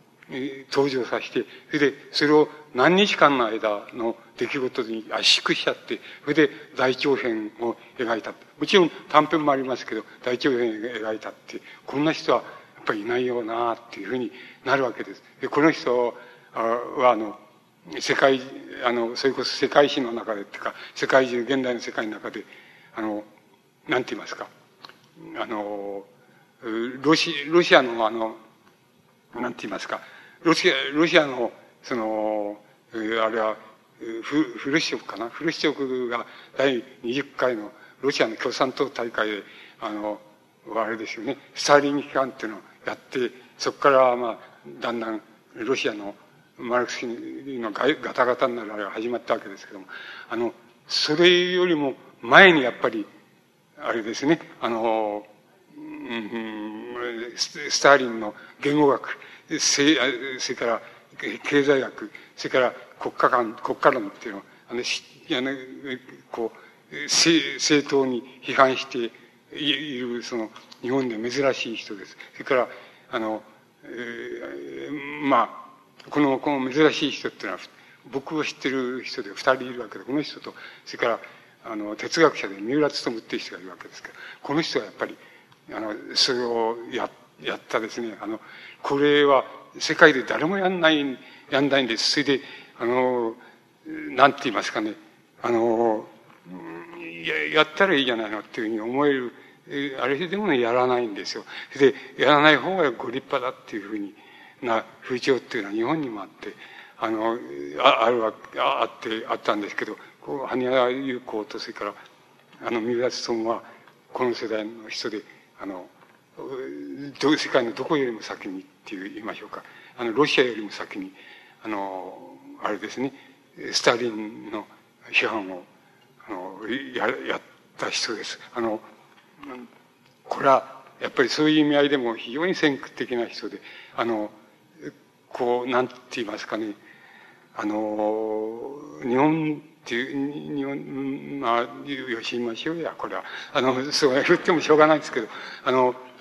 大変こんな難しいところで、あの、難しいことをしたなっていう、やってよくやり通したなっていうふうに言えと思います。で、えあの、僕らはその真似しろって言っても真似できないですし、それで僕はむしろ逆に考えた方がいい。反対に考えるべきだって、これはもう、親鸞に、の、その宗教伝から大変教わったとこなんですけど、つまり、親鸞っていうのも、えっ、ー、と、あれなんですよ、中世の人だけど、要するに、なんていうかな、とにかく、もう仏教、こいつはもう破壊坊主だっていうこと、あらゆる破壊坊主ってみんな知ってるわけです。つまり、獣、果物を食うっていうことも、それから、あの、女性、まあ、日本って言いましょうか、女性、女性と関係しちゃいけないとかって、当時の僧侶が持ってた戒律っていうのは、あらゆるものを全部破ってしまったんです。全部破ったんです。で、あの、そんなことねって全部破っちゃって。それで、あの、それから最後に言えば、念仏、いわゆる、え、浄土宗系統、法然の系統ですから、浄土宗、浄土真宗ってわけですけど、あの、要するに念仏を唱えるっていうのはもう、まあ、法然が始めたわけですけど、あの、念仏なんていうのは、生涯に一回唱えればいいんだっていう、ところです。つまり、一回唱えればいいんで、あとのはもう余計なことだから、まだ生きてたら、まだやればいいじゃないかって、それそれだけのもんだって、も、精神誠意を込めて一回唱えたら、必ず浄土、つまり天国行くぞっていうふうに、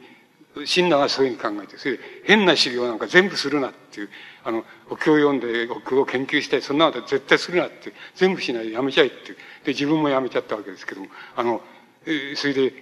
そういう人です。それで、あの、もうあらゆるね、そう、そう言えばし、破壊層的なことは全部やってるわけで。で、あの、宗教、日本の仏教っていうのは、仏教って言いますか、宗教って解体してしまいました、中世。で、それで、あの、もう、それで一種、思想的な運動っていうふうにしてしまいまして、で自分はもう破壊層、自ら実行して破壊層で、あの、そんなこと言ったら悪いことばっかりしかしてないんですよ。つまり、戒律、坊主としてけしからんことだけしかしない。と、なんか首の皮一枚繋がってるだけで、もっと法然の弟子でも、あの、一番弟子みたいな人、交際って人いるんです。その人なんかもうやめちゃいっていう、あの一、一回唱えたら、生涯に一回唱えればいいんだって。一回唱え、唱えるくらいなのも、やめちゃい、唱えなきゃいいんだっていうふうになって、唱えで、心の中で思ってれば、それで浄土へ、往生できるっていうふうに言い出して、それは無念儀っていうわけですけど、法然の弟子でも、そういう人がいて、親鸞っていうのはもう首の皮一枚で繋がってて、一回でたくさんよっていうわけですよ。たくさん、あとはもう余計だから、余計なことで、余計なこととしてなら、あの、やりなさいっていう、やるけど、あの、修行みたいな、修行するとかいいことなんか絶対しちゃダメだよって、それしたら往生できないよっていうふうに、あの、そういうことを言っています。つまり、この人は僕は随分影響を受けて、基本的に影響を受けて、僕らもそういう考え方です。だから自分のイメージ以下だったらいいよっていう、あの、異常だったらダメだよっていう、異常だったら絶対するなっていう、あの、ふうに僕らはそうやってきました。で、これは、あの、やっぱり、これは公正なる、あの、他の人の判断を、に委ねるほかないですけど、僕はそうしてきましたから、それは多分やって、今もやってると思います。あの、できてると思います。あの、これは、だから、ちっとでも偉いっていうふうに思われるか絶対しないぞっていう、もうすしないぞみたいなことは、僕らの戒律にその代わり、偉く、ダメだ、あいつ堕落したとかダメだって言われることなら、いくらしてもいいぞっていうのが僕らの考え方です。つまり、ここ、ここら辺のところでも終わらせていただきますけど、ここら辺のところは、あの、なんか一番僕の、あの、僕のいい、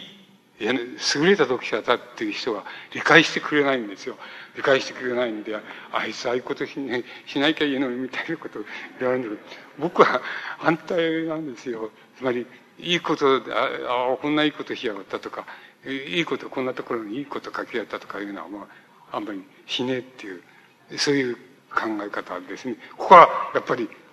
あの、これはいいんだっていうふうにはちっとも言いませんけど、ここは僕らの思想の、なんていうか、試金石と言いましょうか。ここが試金石で、ここがうまく、あの、くぐれたら21世紀までくぐれるぞっていうふうに思ってるんですけど、なかなか危ないかしいところです。つまり、あの、とても難しいですね、日本の、そういう、あの、文学も難しいですけど、あの文学の基本的なイメージ、つまり文文学の基本的な思想なんですけど、思想という言葉で、それは大変難しくて、あの、やっぱりたくさん考えなきゃいけないことっていうのは残されていると思います。そして、姉屋さんという人は、それを、あの、いろんな意味で見事に残してくれた人で、あの、この人もったいぶらないきゃいいんですよね。もったいぶらないで、あのさ、指令だってさ、こう、あの、でけえ、その、がっしりしたでけえ本でさ、黒い表紙で、それで、でっかいこんな、こんなことでさ、あれしないでさ、こういう趣味をやめて、それで、これやっぱり文庫本で、こういうのを出しちゃうってね、そういうふうにしていくと皆さんの目に映りやすいし、読まれやすいんですけど、きっと読まれるか読まれないかっていうのは、生きた世界の人の言うことで、俺のしたことでないと思ってたと思います。だから、そういうことをあんまり、あれしないんですね。あの、僕の方は、僕は反対で、あの、今できね、それほどできてないですけど、できたらもう、最もくだらないイメージっていうイメージだと思われることを本気でって言いますか、あの、どっかで遠慮したり、その、なんていうか、妥協したりしないで、そういうのが本本当で書けたらいいなっていうのを理想像としてるんですけど、それはお前無理だろうっていうふうに、あの、途中で、途中までけどどうしても、あの、それはできない。今のところはできないです。でも、でいずれそこまで行くんだっていうふうに思ってます。あの、思って、それ行けなきゃ、やっぱり21世紀まで行けないよっていうふうに、あの、思っています。これはなんか僕、あの、ある、ある、ある時点に、ある失業の時点の時に、パチンコとか、えー、そういうスマートボールとかで、ちょっと金に変えて食ってた時ありますけど、あの、その時もどうしても、どうしてもプロになれないっていうことはあったんです。それは、要するに、意味ないんですけど、要するに朝早く行って、どうせそうなっていくんですが、朝早く行って、この店で、俺のやり方でできあの、儲かんのはこの、この代とこの代ってみんな決まってくるわけです。そして、だから朝早く、開けるは早いが、そこに行って座っちゃえばいいわけですよ。そうすると、なんていうのかな。なんかあんまり座ってるとね、店のあんちゃんに対してね、俺の方が恥ずかしいと自分で思っちゃうわけですよ。向こうはそう思ってないかもなんだけど、思っちゃうわけです。そう、それができなくてね、どうしてもダメだっていう、あの、諦めたことありましたけど、あの、あんちゃんの方はね、それでそんなことは平気だっていうんで、やってるとね、そうすると、えー、今日このくらいあれですから、えー、あの、お帰りくださいって言って、ちゃんとくれるわけですよ。だけど、そこまでやれ、やればいいわけ、商売になるわけですけどね、そう、ものすごく恥ずかしい、なんて言ったらいいんでしょうね。わかんないけど、恥ず、恥、恥ずかしさっていう、っていうか、やっぱり自分の、吹っ切れなさとか、至りなさとか、いろんな問題が入ってくるまでね、これはできないんですね。それで諦めたっていう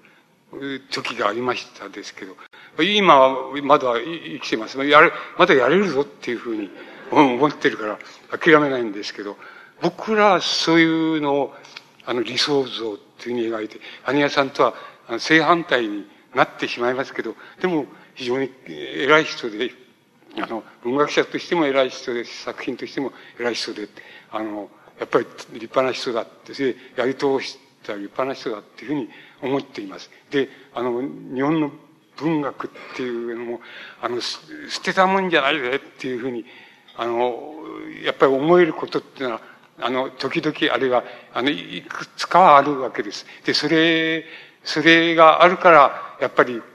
あの、ある程度、つっかい本になって、あの、なんて言いますかね、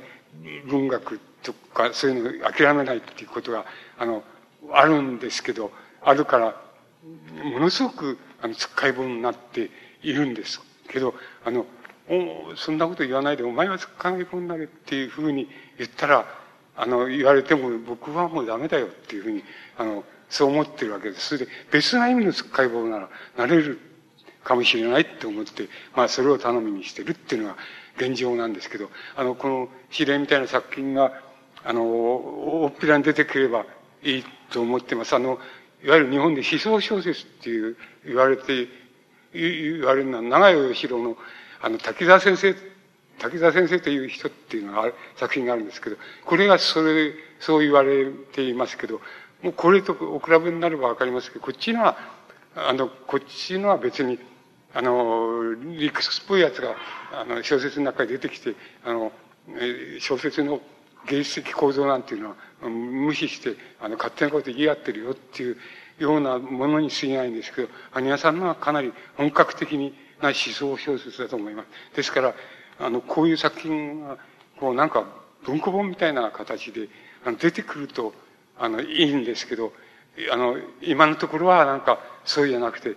立派な、なんか、要するに、機関本みたいに今で言えば立派な本として立派な想定で出ていて、あの、出てきてて、ご当人も、あの、それから想定する人も、これ上等なって言いますかね、高級な想定だと思ってるわけだし、出版社は高級な本出してるっていうのを思ってるわけだからね。で、これはまだね、ちょっと、なかなか21世紀にはいけませんよっていうふうに、僕はそう思いますね。あの、えだけどそれは非常に問題であるって、問題提起であるとは言えるので、あの、ここら辺のところが日本文の現在、現代文学、あるいは近代文学が明治以降に、こう、なんて言いますかね、いろいろなことをやってきたんだけど、あの、今のところ、ここら辺のところが、あの、至りついてるところじゃないかって言えるのは、あの、そ、ここまでだと思います。あの、これから以降のことっていうのは全くわかりません。また、どういうものが出てくるかわかりませんけども、あの、今のところはここがとにかく精一杯じゃないのかなって、この精一杯っていうのは、あの、なかなか精一杯やってるから、なかなか批判的にはな、なれないんですけど、違う方法を持っていると思ってるから僕は批判しますけど、これはまだダメなんですよ。つまり、あの、高度っていうことと、高級っていうことと低級っていうことの、あの、ことが、つまり、なんていうのかな。つまり、裏返しになるってことを、なるところまで、高級さっていうのは、やりきれないとね、これ、本当はダメなんですよ。つまり、そこの問題が、やっぱり残ると思う、残ってると思います。だから、これは、なんとかこれからなっていかなきゃいけないし、言ってくれるだろう、くれないかなっていうふうに僕自身は、あの、そういうふうに思っています。あの、そうじゃなくて、高級なものは高級だって言って、高級な、高級だっていうのとか、高級な、高級なことやってる人は高級な顔してっていうだけだったら、僕はあんまり関心も何もしないですね。あの、要するに、だけどなかなかそこは復帰、復帰できないし、復帰れないっていうのは現状じゃないんでしょうか。あの、随分、あの、余計なことに、まで渡りましたけれども、あの、多分、近代文学の女性像っていうことでは、あの、ここら辺までが、あの、なんて言いますか、こう、最終的なところって言いますか、最後のところなんじゃないかっていうふうに思います。そして、だから、特に女性の人から見たらもう、ちょっと絶望的だねって男のやつが、男のやつが書いてる女性像なんて、もう絶望的だねっていうことになると思います。あの、なると思いますけど、それは、あの、ご自身が、奮闘しなきゃ、奮闘していかなきゃいけないっていうことでもありますし、あの、男のやつを、あの、変な、変な学校の教育から、その、うん、と違うところで教育しなきゃいけないっていう問題かもしれないし、あの、それで変な古いやつはみんな死んじゃえっていうことかもしれないですから、まあ、あの、わかりませんけども、あの、大変難しい問題が、やっぱり女性像に対する女性の側からの判断となってくと、あの、その問題が大変大きな問題として覆いかぶさるんじゃないでしょうか。あの、フェミニズムの女性の人は、ストレートにっていうか、早急にそれをやるから、あの、いや、これは叶わんよっていう、これは敬遠するのが一番いいよっていうのが、いうふうになっちゃうわけですよ。だけど、そうじゃなくて、やっぱり、あの、女性像ってのはなってないぞっていうことはありますから、それはやっぱり、あの、自分でやっちゃうよりしょうがないっていうことなんじゃないかと思います。まあ、至るところ、